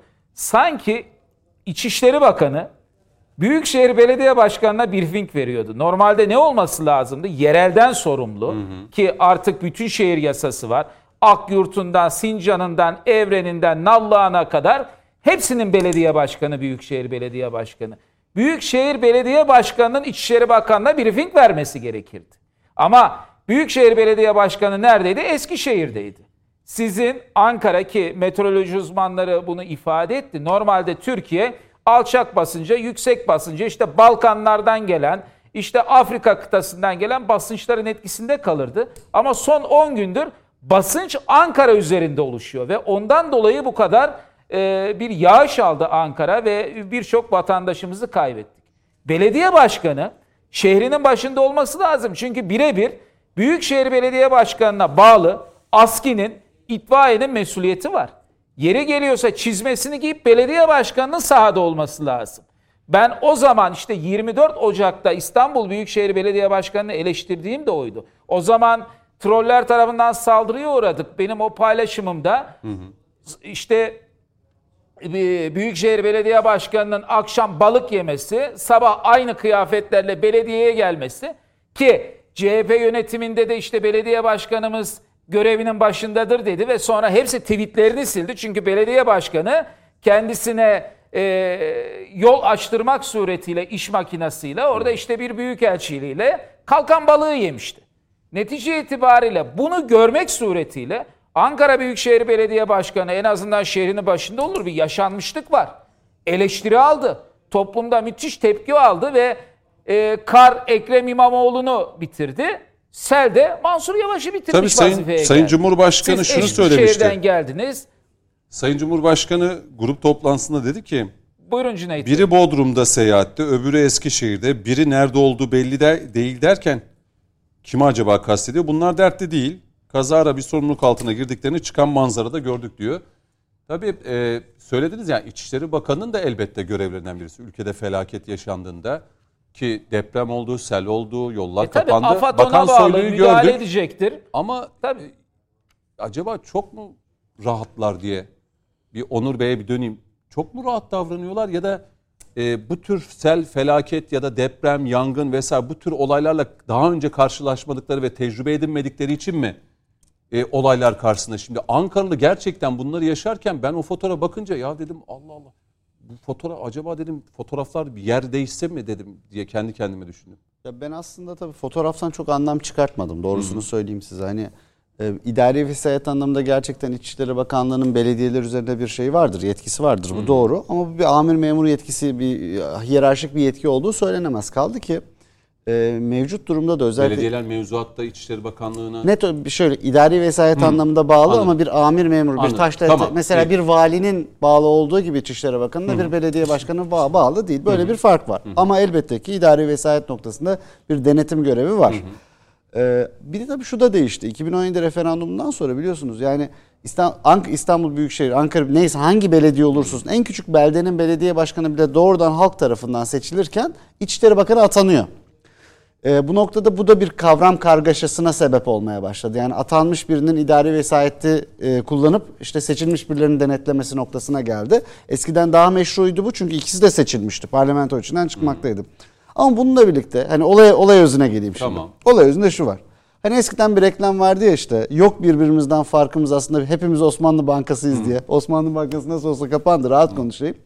Yani burada Türkiye'deki belediyecilik anlayışında ben şunu görüyorum. E Şimdi biraz İstanbul'da oturuyorum, biraz Ankara'da oturuyorum. İnanın e, bunu trafik anlamında, e, aydınlatma sistemleri anlamında, temizlik anlamında özellikle son yıllarda hangi belediyeye giderseniz gidin belli standart hizmetler artık otomatik hale gelmeye başladı. E, o da yapılamazsa zaten Aynen. dükkanı aynen. kapatsınlar. Ama bu şu anlama gelmiyor işte. AK Partililer daha iyi, CHP'liler daha kötü. Ya da tam tersi bunu söyleyemiyor. Sorun o değil ki. Sorun bu tür durumlarda başkanların tavırları.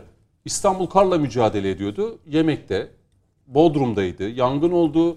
Özel, özellikle İstanbul Belediye Başkanı'nın o dönemde PR çalışmasını doğru yapamadığını. Yani mesela o yemeği yiyeceksen ama başka yerde ye. Hani veya o gün yemeği vereceksin. O gün iptal ediver. Mesela bazı ufak tefek e, halkla ilişkiler sorunları yaşadıklarının farkındayım. Hani ufak tefek diyorum aslında çok da ufak tefek değil. Çünkü bazen elbette ki bir belediye başkanı kar küreme aracıyla gidip kendisi kürekle karları temizlemez. Ama ve lakin onun işinde başında bulunduğunu, için, işin başında bulunduğu görüntüsü vermesi belediye çalışanlarına bir motivasyon verir. Ya mutlaka. İşlemi daha iyi yapmalarına Mesela sebep olur. Sinop'ta, Ayancık'ta, Giresun'da meydana gelen sellerde bakan kurumu gördük. Doğru. O makinelerin önündeydi, botlarla ve ya bu, bu Sayın İçişleri Bakanımız Tabii, da tabii, orada. bakanlar Hepsi, yani bütün hani, bakanlarımız orada. e, Bununla birlikte özellikle Mansur Bey'in hani bu nokta için bu şey için söyleyeyim. e, olaya çok hakim olmamakla birlikte Mansur Bey'in işin başında olmadığına dair bir imaj da almadım ben. Mesela Mansur Bey Bodrum'da tatilde olsaydı, İsviçre'de bilmem nerede tatilde olsaydı bu eleştirileri yapabilirdim. Bununla birlikte Eskişehir dediğiniz yer aşağı yukarı bir saatlik bir yol. Zaten bu bir felaketle birlikte doğrudan olay yerine intikal ettiğini görüyorum. Ki zaten Sayın İçişleri Bakanı, Sayın e, Ankara Büyükşehir Belediye Başkanı, Sayın İlçe Belediye Başkanları aynı ortamdalar bakın karede. Ee, Burada ben çok ciddi bir problem görmedim. Hele ki bu tip altyapısal sorunlar da bir senede iki senede çözülmüyor. Yani böyle bir sel felaketi varsa bence bir 10 yıldır 20 yıldır bu belediyeyi yönetenlere daha fazla hesap Onur sormaya Bey bir ihtiyacımız ilave yapabilir miyim? Estağfurullah buyurun. Sayın Metiner yani AK Parti belediyeciliğine burada şimdi bir şey tabii var, ben eleştiri Ankara'da var. yaşadığım için söylüyorum Evet. şunu. Bakın şunu şunu şunu net olarak söyleyeyim. Şimdi Ankara 3 yıldır e, şu an mevcut belediye başkanı Ankara'yı yönetiyor. Sadece birkaç yere lokal müdahale yapılmış olsaydı ben Keçiören semtinde ikamet ediyorum. Mesela Çubuk ilçesinden doğup Ankara içerisinden geçen Çubuk çayını devlet su işleri ıslah etti. Devlet su işleri bu dereyi ıslah etmemiş olsaydı inanın ki Keçiören de aynı Keçiören'in şeyi hemen hemen yaşayacaktı. yarısını bu selde su basmış olurdu. Su devlet basmış su işleri olurdu. niye ıslah Sadece etmedi şeyde? birkaç bölgede e, birkaç birkaç noktada Büyükşehir Belediyesi selin olduğu yerde boruları büyütmek suretiyle, dere yataklarını genişletmek suretiyle lokal de olsa 3 yıldır çünkü oralarda sel meydana geliyor. Ostim'de, işte Gimat'ta sanayinin olduğu bulunduğu yerlerde faaliyette bulunsaydı bu kadar bir yıkım olmayacaktı. Tamam önceki belediye suçlayabilirsiniz. Dersiniz ki 20 yıldır bunu yapmadık, 30 yıldır bunu yapmadık diye. Ama lokal müdahaleler dahi yapılmış olsaydı O bile önemli. felaket bu düzeyde olmamış olacaktı. Ben- Peki. ben- O ben- anlamda ben bunu söylüyorum. bir Yoksa eleştirebilir. Önceki, sonraki o kendi aralarındaki meseledir. Ben o yüzden Ama söylüyorum, vatandaş burada e, O- o- sıkıntı yaşadı. O yüzden söyledi Mustafa Kemal Bey hani yok birbirimizden farkımız hep Osmanlı Bankası'yız o yüzden o örneği verdim. Çok yani. farkımız var. Öyle at sahibine göre Kişner. Öyle birbirimizden farkımız yok. Peki Muğla 20 yıldan daha fazladır AK Parti mi yönetiyor? Bodrum dünyanın en gözde beldelerinden biri. Yeryüzünün en güzel beldelerinden biri. Altyapısı yok, kanalizasyonu yok. 20 yılda bir şeyi çözmek mümkünse 20 yıldır yönettikleri şehirler var. İzmir. 20 yıldan daha fazla İzmir'in dönüyor. altyapısı hala neredeyse Buyurun %60'ı İzmir eksik. İzmir Karabağlara gitsinler. İzmir Karabağlara. Buradan o, o kardeşlerime, o yüreği güzel kardeşlerime sesleniyorum. Orada seçim çalışması Mehmet Bey yaptım. Türkiye'nin en çok gece kondusu İzmir'de bulunuyor. Evet. İşte komutanım orada İzmir'de yaşıyor. Kadife Kale. Şimdi e, şey Yani hiçbir efendim, faaliyet İstanbul, yok. Türkiye'nin en çok en büyük gece İstanbul'da- kondusu İzmir'de. İstanbul'da AK Parti zaman. belediyemizin yaptıkları hizmetleri anlatsak var ya 3 yılda ne yapılabilir diyorlar. Pendik Belediye Başkanımızı gidip dinlesinler. Esenler Belediye Başkanımızı. Şile küçük bir beldedir.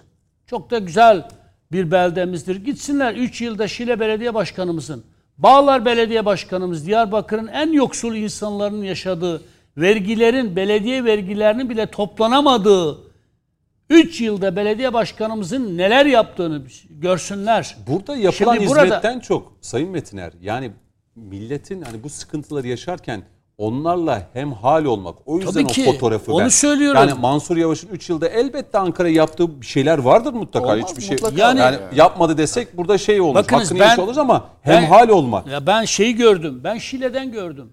Karla mücadelenin belediye başkanım karla mücadele sürecinde İlhan İlhan kardeşimin sabahlara kadar ya araçların üstünde nasıl mücadele ettiğini gördüm. Belediye başkanı belediyesinde de oturup her şeyi kontrol altına alabilir. Ama sahada olmak başka bir duygudur ya. Çizmelerini giyeceksin. Giydi mi bu arada? Var mı öyle bir fotoğraf arkadaşlara? Yani- Biz hani Mansur Yavaş'ı böyle Ne bir fotoğraf- olursunuz yani bazı şeyleri efendim Ankara'yı sel basıyorsa 20 yıldır Ankara yönetenlere Onur tamam, Bey onu söyledi. tamam peki İzmir'i 20 yıldan fazladır kim yönetiyor? Seferihisar'daydım geçen gün. Seferihisar'ın yolları yok ya. Üstelik de Seferihisar'dan da İzmir Büyükşehir Belediye Başkanı seçildi Tunç Bey. Seferihisar'ın yıllar yıldır yönettikleri Seferihisar'ın yolları yok ya. Ben kendi gidip gözlerimle görmesem. Niye hep bir bahanenin arkasına sığınılıyor? Orta yerde bir başarısızlık var. 3 yıldır söz verdikleri vaatlerinin neredeyse yüzde doksanını yerine getirmeyen, niye getirmediniz diye sorulduğunda da Hükümet bizi engelliyor gerekçesinin arkasına sığınan beceriksiz bir yönetim var. Ne demek yok birbirimizden farkımız?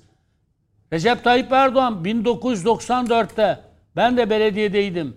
Geldiğinde meclis çoğunluğu bizde değildi. Hükümet bizde değildi. Burada tarih yazdı ya Recep Tayyip Erdoğan. Tarih yazdı, tarih. Hükümet Önünü kestiler. mu?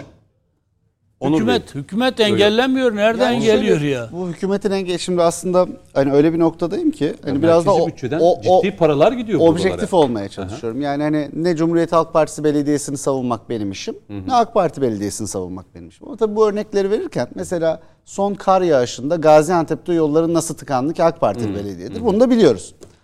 Ben yok birbirimizden farkımız derken Türkiye'de zaten kötü yönetilen bir belediye algısı var. Ve bakın Türkiye'de şu da bir gerçek. Belediyeler üzerinden siyaset finanse edildiği için bunu söylemek ayıp gibi gelir ama ben kalbimdekini koymakla mükellefim burada halkın karşısına. Maalesef belediyeler üzerinden Türkiye'de siyaset finanse edilir ve bu işin sağı ve solu yoktur Cüneyt Bey. Şeyi merak ediyorum. Demokratik Sol Parti'nin Türkiye genelinde kaç belediyesi var? Şu an şu anda iki tane belediyesi var. İki tane belediye var. Onunla bir özellikle Eskişehir'deki Mihalıçık'a bir gidip bakmak lazım. Hmm. Yani bu anlamda. Ee, Mihalıçık Belediyesi'nin e, işte doğalgaz geldi. Elbette ki merkezi yönetimin bu anlamda ciddi katkıları. Diğeri da oldu. neresi? Müteşekkir. Onur Bey. E, e, Çepni. Sivas Çepni. Sivas Çepni. Evet, aynen. Başarılar dileriz. Yo, e, eks- yani bu, Başarılar bu zaten dileriz. bu bir hizmet yarışı. Yani AK Partili belediye olsun, DSP'li belediye olsun, Cumhuriyet Halk Partili belediye olsun. Bunlar hizmet yarışı. Ve hangisi iyi bir şey yaparsa biz bunu desteklemek zorundayız. Ama Bu neden sordum? Mesela Mihaliç dediniz ya. Mihalıçık dedim. evet. Mihaliç'ik. E, hiç konuştunuz mu belediye başkanıyla? Hani engelleniyor mu hizmet getirirken merkezde, merkezden ya da Eskişehir? Miyalıçık özeli için söyleyeyim. Merkezi yönet şimdi Büyükşehir Belediyesi orada Cumhuriyet Halk Partili. Ee, merkezi yönetim AK Parti'de işte Sayın Cumhurbaşkanı. Ee, her ikisinden de doğrudan bir önlem oldu bir önleme olduğuna dair bir duyum almadım. Anladım. Var ya olsaydı söylerdim. İsteyen yapar. Elbette ki isteyen yapar ve at- aslında şu da vardır hep. İşte elimiz kolumuz bağlı. Bu mümkün değil. Her belediyenin hatta merkezi yönetimin bazen engellemesi, engellemesi olsa bile yapacağı çok şey var. İstanbul Büyükşehir Belediyesi'ne bakın. Velev ki Sayın Cumhurbaşkanı bir engelleme içinde. Kısmen AK Partili belediyelere destek verdiği kadar vermediğini ben de düşünüyorum. Ama bu bir bahane değil. Hiç doğru değil. Hayır hayır Sayın Vekil o konu o değil. Doğru da Yok olabilir yok yanlış da orada olabilir. orada Konu bu değil. Velev ki orada vermiyor olsun. genel bütçeden daha çok e, para aldıklarını zaten kendi kabullerinde. Ya şöyle bazı Yani genel bakanlıklardan daha büyük. beklentilerin üzerinden de bir miktar geldi. Kendi kabullerinde Onur Bey. Kes- Yani Yok Sayın devletten Ustam ek olarak söyleyeyim. Velev ki, fazlasıyla. velev ki diyorum hani hiç almamış olsun. İstanbul Büyükşehir Belediyesi'nin bütçesi birçok bakanlıktan daha büyük. Evet. Yani merkezi yönetim bu konuda Kesinlikle. bir engelleme yapıyor olsa bile bu bazı hizmetlerin aksaması için bahane falan olamaz. Peki. Coşkun Bey reklama bir birkaç dakikam var. Aha. Yine gidiyorum. Gene sana denk. Buyurun. Şimdi Hızlandık dedik ya kısa kısa gidiyorum. şimdi şöyle e, belediyecilik İzmir'de durumlar nasıl? Çok başarılı. ben size bir örnek vereyim. Değil mi? Ay Bir- soruyorum bir, ya bir cidden. örnek vereyim beraber karar verelim nasıl olduğunu. Geçen hafta çok koku vardı Coşkun abi. Kokudan da vazgeçtim. Bir örnek bir örnek vereceğim. Gelsinler şimdi Haliç'i görsünler. Haliç, Haliç ne de aldı? çok kötü şu Yani an ya, toplam-. Haliç, Ee, İstanbul Haliç'i. Toplam genişliği, toplam genişliği işte 30-40 metrelik bir yol düşünün. Ana arter yol. Üzerinde de bir yaya geçidi köprü var. Göztepe Köprüsü derler böyle sembolik bir köprüdür. O köprüyü sadece boyatmak için parmaklıklarını. Köprü bir söküldü. Tek trafik tek yönlü verildi. Bu 3-4 ay sürdü. O Büyük ara. Çanakkale Boğazı bitti. Büyük bir başarı öyle değil mi? Çanakkale Boğazı bitti. Yani Belediye Başkanı? Atina'da Coşkun abi İzmir'den daha çok Atina'ya gidiyor. Evet, e, onun için zaten zaman zaman şey yapıyorum. Acaba oraya mı adaylık koyacaklar buradan sonra diye. İnşallah, inşallah.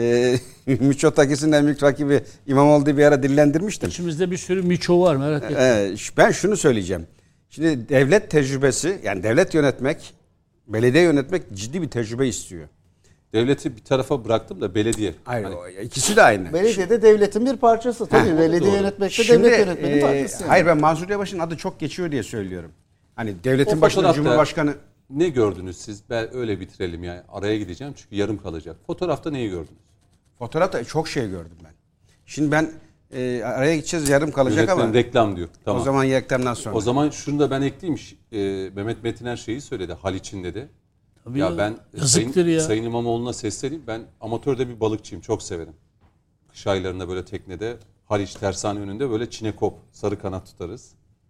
Bir gün isterseniz size götürürüm. Ama inşallah. Haliç'ten de bir sorumluyuz. 5 yani. yıl öncesinde, 4 yıl öncesinde tuttuğumuz balıkları gönül rahatlığıyla yiyorduk. Haliç'in temizliğini görüyorduk çünkü. O gece saatlerinde. Ama biz ona sebebiyet verdik gene Şimdi- yani. Haliç'ten de an, bir sorumluyuz. şu an çok yani. kötü. Ben Şimdi amatör yiyemiyoruz. balıkçı Ekrem arkadaşlarla Bey nereden sorumlu bilmiyorum. Haliç, Haliç kötü. Çözemediği bütün sorunların müsebbibi olarak bizi gösteriyor. Halbuki adayken de diyordu ki mevcut bütçe bana yeter. Borçlanmamıza gerek yok. Her şeyi de ucuza vereceğim Peki, araya Şimdi gideyim. diyor ki habire borçlan, borçlanacağım diyor. Araya gidelim Coşkun Başbuğ yoksa bize kızacak. Beni Estağfurullah. reklama diye kesip siz devam ediyorsunuz diye. Alıştım. Körfez'in de kokusunu evet size ayrıca soralım. Son araya gidiyoruz efendim. Efendim son bölümdeyiz. Ee, 15 dakikamız var. Coşkun Bey e, o fotoğrafta ne gördünüz diye soruyu çok da uzatmadan efendim lütfen. Şimdi bakın şöyle uzatmayacağım. Ee, şimdi devlet dedim ya ciddi tecrübe ister diye. Biz e, İçişleri Bakanımızın o görüntüsünü ilk defa görmedik. Kastamonu'da Gördük her yerde yani her yerde gördük o şeyi. zaten devletin anlayışını biz orada gördük. İlgili bakanlarımız hepsi olay yerinde miydi? Olay yerinde. Hem de Ulaştırma Bakanı, ondan sonra e, İçişleri Bakanı, diğer bakanlarımız olay yerine kim neresinden tutarımın derdiyle gece gündüz oralarda ya- sabahladıklarını biliyoruz. Biz het, e, orman yangınlarında bunu çok sık yaşadık. Aynen. Şimdi bakın ben bir örnek vereyim. Askeriyeden örnek vereyim mesleğimden. Asker başında komutanı önde cephede gördü mü siler süpürür. Atatürk hani hep önde ve hedef vererek niye bulundu? Çünkü lider arar. Türk milletinin özelliğidir o. Şimdi Onur Bey önemli bir yere temas etti. Bir ekip kuruyorsunuz, kadro oluşturuyorsunuz ve bu kadroyla bir savaş vereceksiniz, bir mücadele. Ve temsil ettiğiniz makam Ankara gibi başkentin konumu. E şimdi ben Marine'ye emekli olur olmaz genel müdür oldum. Yani basit bir örnek vereyim. Tekneleri millet bana emanet ediyor. Ben her gün günlük hava raporunu aldım. Fırtına var mı? Var. O gün tek tek ekiplerin hepsini kontrol ediyordum. Kepçe operatörü. Sabaha kadar buradasın. Setler oluşturdum. Kendimi övmek için söylemiyorum. Yani yapılması gerekenleri. Bir sorumluluk vardır ve onu- Uzatma kablo alındı mı? Gece oldu ya elektrik söndü. Fenerlerin pilleri tam mı? Ondan sonra güvenlik ekibi orada hazır mı? İşte can yelekleri var mı? Su aldığı zaman bir teknenin onu boşaltacak check valve sistemi hazır mı? Sabaha kadar bekledik. Olay olduğu an anında müdahale ettik. Allah aşkına hiçbir vukuat olmadı. Mevzu Şimdi, aslında o değil Coşkun Başbuğ. Şu aslında biz baştan beri bunu konuşurken. Aa, mevzu o. Yo, yo. Şimdi siz Şu, hava durumunu Nasıl olsa almışsanız- Ekrem İmamoğlu da Sayın Mansur Yavaş da biz bu artık başkanlık, bu koltuk çantada keklik düşünüyor. Bir rahatlık görüyorum ben yani. Böyle bir rahatlık var. Hayır işte o rahatlıkla birlikte bir de tecrübe yok, e, e, noksanlığı var. Neden biliyor musunuz? Çünkü e, devletin her kurumunda, zannediyorum belediyelerde de vardır. Afet planına kadar her şeyin hazır olması lazım. Evet. Ve onu Doğru. idare eden kişilerin de bu plana vakıf olmaları lazım. O Peki planda Sayın kim, Kemal nerede... Çiçek'in dediği gibi e, ne, bir- bir- önemli bir cümle. Ha, e, kış İmamoğlu'nu sel ve Ay, o çok güzel laftı. Yavaşı. Ee, Mustafa kardeşim tebrik ederim. Aha. Ee, o şöyle Kar İmamoğlu'nun balonunu dondurdu. Sel e, Mansur Gerçi Yavaş'ı bayram götürdü. ziyareti daha çok etkiledi. Şey. Ha yani şimdi Cüneyt Bey, Cüneyt Bey, Hı hı. Buyurun. Cüneyt Bey Ankara'nın ASKİ Genel Müdürü Aydın'dan transfer edildi. Danışman ekibi dahil olmak üzere. Şimdi Ankara'yı tanımayan Ankara 30 bin kilometreye kare yüz ölçüme sahip 24-25 tane ilçesi olan Türkiye'nin en büyük yüz ölçüme sahip 4. veya 5. vilayeti. Siz böyle bir yerde Ankara'ya yeni gelen bürokratlarla Aydın Belediyesi'nden gelen bürokratlarla bilmem Akyurt'un Tatlar Köyü'ndeki hadiseye nasıl müdahale edeceksiniz? Doğru. Bu Bak profesyonellik bunu- midir? Bu bunu- kurumsallık bunu- mıdır? bunu yeni Biz öğrendim. haklı gerekçelerle bu eleştirileri dile getiriyoruz. işte dışarıdan birini getiriyorsan getirdiğin an şehre vakıf A olacak türlü iyi eğitim- olacak. Ha, A takım iyi olacak. Peki. bu hep eleştirildi ve maalesef bu konuda hem Ankara hem İstanbul sınıfta kaldı. Şimdi e, Mustafa Kemal Çiçek burada olduğu için soracağım kendisine. E, Tanju Özcan pek çok konuda Türkiye'de tepkileri çekti ama en son Cumhurbaşkanlığı adaylığında CHP'ye ve yönetimine genel başkanı meydan okuyunca kesin ihraç talebiyle e, disipline sevk edildi. E, şey deniliyor Memleket Partisi ya da Zafer Partisi'ne geçebileceği eğer ihraç edilirse. Ne dersiniz bu konuda? Merak ediyorum görüşünüzü. Şimdi, Çünkü Muharrem e, İnce ile de Sayın Muharrem İnce ile de e, yakınlığının e, çok iyi olduğunu da biliyorum. O yakınlık, o yakınlık e, benim bildiğim kadarıyla son bulmuş vaziyette. Muharrem İnce Bolu Belediye Başkanı seçildiğinden bu yana bir ziyarete dahi gitmedi. Yani karşılıklı bir temasları dahi olmadı. O çok dillendiriliyor ama kendisi bir gün açıklama yapmış. Sonuna kadar CHP'de kalacağım yoksa bağımsız kalırım e, yönünde açıklamalar yapmış. Malumunuz olduğu üzere e, Cumhurbaşkanlığı hükümet sisteminin getirdiği bir yönde bu oldu. Toplumda böyle e, davranışlar işte kendilerine göre sempatik, bize göre e, infial yaratan açıklamalarla bir kitle kazanarak 100 bin imzayı bulup Cumhurbaşkanı adayı olmak gibi hedefler var. Bu bir kişiye münasır değil. Birçok kişi bunu kafasında geçiriyor diye düşünüyorum. Burada ilginç olan şu Cüneyt Bey. Daha evvel işte orada bir e, kadınımıza yönelik açıklamalar oldu. Olmaması gereken talihsiz bir belediye başkanına bir kamu görevi ifa eden, vatandaşa hizmet etmesi gereken bir kişiye yakışmayan ifadeler oldu. Buna ilişkin dosyası geldi işte MYK'dan uyarma talepli olarak gönderildi. Daha sonra işte AK Partili bir belediye meclis üyesine yönelik bir davranış sergiledi. Hatta aile mahkemesinden bu belediye meclis üyesi hanımefendi e, koruma kararı dahi aldırdı. İşte Tanju Özcan'ın kendi silahı dahi alındı mahkeme kararıyla. Şimdi buraya kadar hiçbir işlem yapmayan e. Cumhuriyet Halk Partisi yönetimi geçen e, geçen hafta içerisinde işte Tanju Özcan dedi ki ya adaylığını açıkla ya aday ol yönünde bir e, paylaşımda bulundu. Hemen arkasından onun yanına tabii çuvala başkaları da dolduruldu. İşte Bilecik'te Bilecik Belediye yaptığı faaliyetler ayyuka çıkan e, Semih Şahin'in dosyasından tutun. İşte bir e, isim daha vardı şimdi hatırlayamıyorum. Bir ilçenin E, bunlar belediye disiplin başkanı. kuruluna sevk edildi. Efendim? Bir ilçenin belediye başkanı yine şimdi aklıma gelmiyor. E, Çan, Çan ilçesi ile Evet, evet. alakalı bilemiyorum. Şimdi onu anımsayamadım. E, onun neticesinde e, MYK tarafından kesin ihraç istemli olarak Tanju Özcan e, disi- Yüksek Disiplin Kurulu'na gönderildi. Büyük Benim ihtimalle içerisinde de bulunduğum ihraç süreç edilecek. içerisinde söylüyorum. MYK'dan MYK'dan bu tür taleple gelen bir dosya oy çoklu veya oy birliği ihraç yönünde karar verilecektir. Ha, Tanju Özcan'ın bu açıklamalarını gerçekten vicdanlı, merhametli, e, hoşgörülü bir insanın kabul etmesi mümkün değil. İşte özellikle Türkiye'ye sığınanlar konusundaki açıklamalar işte sınır, ilin sınırına bırakacağım diyor. Bolu'nun il sınırı da Ankara oluyor. Ankara'da kalacak. Sanki ülke sınırı gibi de bir değerlendirme yapılıyor. Burada e, Cumhuriyet Halk Partisi'nin yönetiminin ikircikli davrandı. Tanju Özcan'ı tasfiye etmek için hiçbir şekilde kadınlarımızın şeyini buldu. uğradığı faaliyetlere yönelik tepki göstermemesine rağmen işte böyle de bir e, faaliyet var. Bunu da burada kullanalım demek suretiyle daha evvel kullanmadığı gerekçeleri burada gerekçe yapmak kullandı. suretiyle Tanju Özcan'ı e, aday olacağını belli etmesinden kaynaklı olarak tasfiye yönelik bir faaliyet olarak değerlendiriyoruz. Şimdi Sayın Metiner hem e, Bilecik Belediyesi Başkanı e, Tanju Özcan. Hatta e, yani Canan Kaftancıoğlu'nun da biliyorsunuz artık üyeliği de düştü. E, şimdi orada da yazıyor ekranda CHP içinde bir kriz mi var diye. Bu kriz midir yoksa işte CHP bu yönde karar Yani almalı C- mıydı? CHP Hem içinde. CHP içinde CHP'ler var. Fraksiyonlar var. Yıllardan beri bu böyle. Son zamanlarda giderek bu ayyuka çıktı. İşte Muharrem İnce ayrıldı, partisini kurdu ama hala CHP içinde Kemal Kılıçdaroğlu bu işin yürümeyeceğine inanan ama işte 2023 seçimi yaklaştığında da bunu yüksek sesle dile getirirsek adayı gösterilmeyiz. Tasfiye ediliriz korkusu yaşayan e, şey var. CHP içinde CHP'ler var. Dolayısıyla Kemal Kılıçdaroğlu'nun CHP'siyle başkalarının CHP anlayışı arasında da farklılıklar var. Krizden kastedilen şey buysa bu doğru. Bunu Mustafa Kemal Çiçek e, Onur İste çok daha iyi bilir. Çünkü o sonuçta o gelenekten de benzer gelenekten gelen arkadaşlarımız olduğu için e, böyle bir şey. Ama ben bir siyasetçi olarak aynı zamanda e, Tanju Özcan'ın Sayın Genel Başkanı'na karşı sergilediği tavrı asla doğru bulmuyorum. Hmm, Parti içi. Yani bir belediye başkanı, bir il başkanı, kendi genel başkanı bu şekilde konuşabilir mi ya?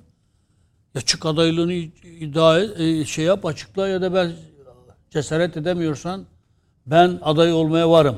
E, tabandaki belki şeyi o dile getirdi. Ki velev ki de öyle olsa yine Hayır, yapmamalı bakın, diyorsun. Mesele CHP meselesi değil. Hangi partide olursa olsun, hiçbir partili, sıfatı, ünvanı ne olursa olsun. Genel başkan yardımcısı düzeyinde bile olsa kendi genel başkanıyla bu şekilde konuşamaz. Konuştuğu andan itibaren bu siyasi saygısızlıktır. şey bu kesin ihracı gerektiren bir dildir. Ama keşke Cumhuriyet Halk Partisi daha önce aslında ihracını gerektiren ırkçı nefret söylemleri e, gündeme geldiğinde aynısını yapsaydı. Bu konuda gevşeklik gösterdi. Ee, bir de şu var, e, son zamanlarda ben bunu siyasi ilkesizlik, ahlaksızlık örneği olarak gösteriyorum. Şimdi parti içerisinde, herhangi parti içerisinde kendini ihraç ettirmek için her şey yapıyorlar. Sonra da o parti kendilerini ihraç ettiğinde Kahraman ya ben ayrılmadım ki beni ihraç ettiler diyorlar. Yani sırf böyle demek için parti içinde paralel parti gibi davrananlar göstermek AK Parti içinde de bunu yapanlar oldu. Şimdi işte niye AK Parti'den ayrıldınız diye sorduklarında da efendim bizi ihraç ettiler biz ayrılmadık ki. E siz kendiniz zaten ihraç ettirmek için elinizden gelen her şeyi yaptınız. Sırf bunu bugün Sonra da- böyle demek için bunun da e, siyaseten Yani kabul edilebilir Peki. bir e, yaklaşım olduğu kanaatinde değilim. Ee, Onur Bey sizin söyleyeceğiniz bir şey var mı bu? Yani sadece şunu konuda? eklemek isterim. Mutlaka e, parti içi disiplinler partide önemlidir. Yani e, genel merkez bir şey söylerken başka birileri başka bir doğrultuda gitmez. O zaman zaten parti olma anlamınız ortadan kalkmıyor. Yani bizdeki parti disiplini elbette ki bazen çok ileri gider ama doğru olan şudur. Partide demokrasi olması demek her kafadan ayrı ses çıkacağı anlamına gelmez. Sonuçta doğru. Tanju Bey'de şunu görmeye başladık. Biz Cumhuriyet Halk Partisi Genel Merkezi başka bir şey söylerken o ısrarla ve başka bir şekilde yani umursamaz bir şekilde bam- bambaşka şeyler söylüyordu ama e, hele bu şimdiki ihraç gerekçelerine falan da bakıyorum. Haklı da olabilir, haksız da. Yani burada şimdi Cumhuriyet Halk Partisi Merkez Disiplin Kurulu'na söyleyecek sözüm yok ama eleştirim ya da dikkatimi çeken nokta şu. Mesela ihraç sebepleri olan bu kadınlara ilişkin sözleri olsaydı yani çünkü kadın bir bir e, meclis üyesi bir kadına olan sözü gerekçe olarak gösterilmiş okuduğum Evet. kadarıyla. Çok edepsizce bir Şimdi sözdü o ya. benzer bir sözü Sayın Canan Kaftancıoğlu ekolünden gelen başka bir belediye başkanı söyleseydi ihraç edilir miydi? Ondan çok emin değilim. Çünkü gördüğüm kadarıyla Sayın Özcan, Tanju Özcan e, aynı zamanda bir işte o 100 bin imzadan bahsetti ya Sayın Çiçek, Mustafa Evet, Kemal Çiçek. evet. Yani hani bambaşka bir e, siyasi şey bir, bir- belli bir siyasi hırslarını çok belli eder hale gelmişti. Böyle bir noktada da siyasi partiler işte bir e, inisiyatif alıyorlar. Ama şu çok net. Tanju Özcan değil de merkez siyasetine daha yakın birisi olsaydı aynı gerekçeyle Peki. ihraç edilmezdi. Tanju Özcan acaba memlekete mi geçer yoksa zafere mi geçer diye Yalnız e, şu var. bitireceğim. iki dakikam var. Bu, bu narsizmle bir hangi açayım. partiye geçerse geçsin Ha, o partileri de zehirler yani. Bir başlık açayım. Merak ettiğim bir husus. Ben Tanju Özcan'ın şu fotoğrafları tesadüfen verdiği kanaatine değilim. Kasıtlı ve bilinçli olarak agresif, hani ahlak dışı Mehmet abinin ifade ettiği gibi bir takım söylemleri ısrarla dikte ediyor. Yani burada bir arka planda bir farklı oyun var gibi geliyor bana. Bilmem ne dersiniz? Yani bir cevabını Vallahi- Yo, en çok merak edilen acaba CHP ihraç ederse nereye geçecek diye Yani çok Zafer konuşuluyor. Partisi'nin genel başkanına itaat mı edecek? Kemal Kılıçdaroğlu'na itaat etmeyen. Ya da 100 bin o- imzayı toplayıp Bolu'da Bakınız, Cumhurbaşkanı adayı bu olacak. tür bu tür kibir abideleri hiçbir partide zaten uzun süre kalamazlar. Ya kendi partilerini kurarlar. Ama bence kendini e, boyundan bile büyük görünmeye başladı. Aynı dönemde mecliste beraber bulunduk. Kendini çok abartıyor. Belediye İşte başkanlığı var, görevine göreceğiz. alındıktan sonra sokağa salını sokaktaki karşılığını o zaman görürsün. Peki. Ee, Yunanistan'la meselemizi aslında soracaktım ama zaman bugün sürekli reklam. Ama içimizdeki miçolardan dışarıdaki miçoya vakit bulamıyoruz ki. güzel. Cüneyt Peki. Bey Ge- Buyurun. Buyurun. bu. Hemen bir cümle alayım. Müsaade ederseniz Yunanistan'la ilgili sadece bir şey söylemek Bir istiyorum. cümle lütfen bitireceğim. Çok kısa. Şu 12 adalar meselesinde belki komutanı onu başka bir programda değerlendirecektir. Biz 12 adalar konusunda İsmet İnönü döneminde işte o zamanki e, İtalya, Japonya e, e, devletlerinin Almanya'nın oluşturduğu devletlere yönelik savaş ilan etmediğimizden dolayı masada o adalar konusunda söz sahibi olamadık. 12 adalar konusunda da artık bunun tartışma konusu yapılması gerektiğini in- inanıyorum. Eğer ki biz o zaman İsmet İnönü savaş ilan etmiş olsaydı o 1947'ye giden Paris e, konferansında biz de oturacaktık. Belki Rodos, belki Kos Adası bizim olacaktı. Meis. Bunun da artık açık açık tartışılması Peki. gerektiğini düşünüyorum.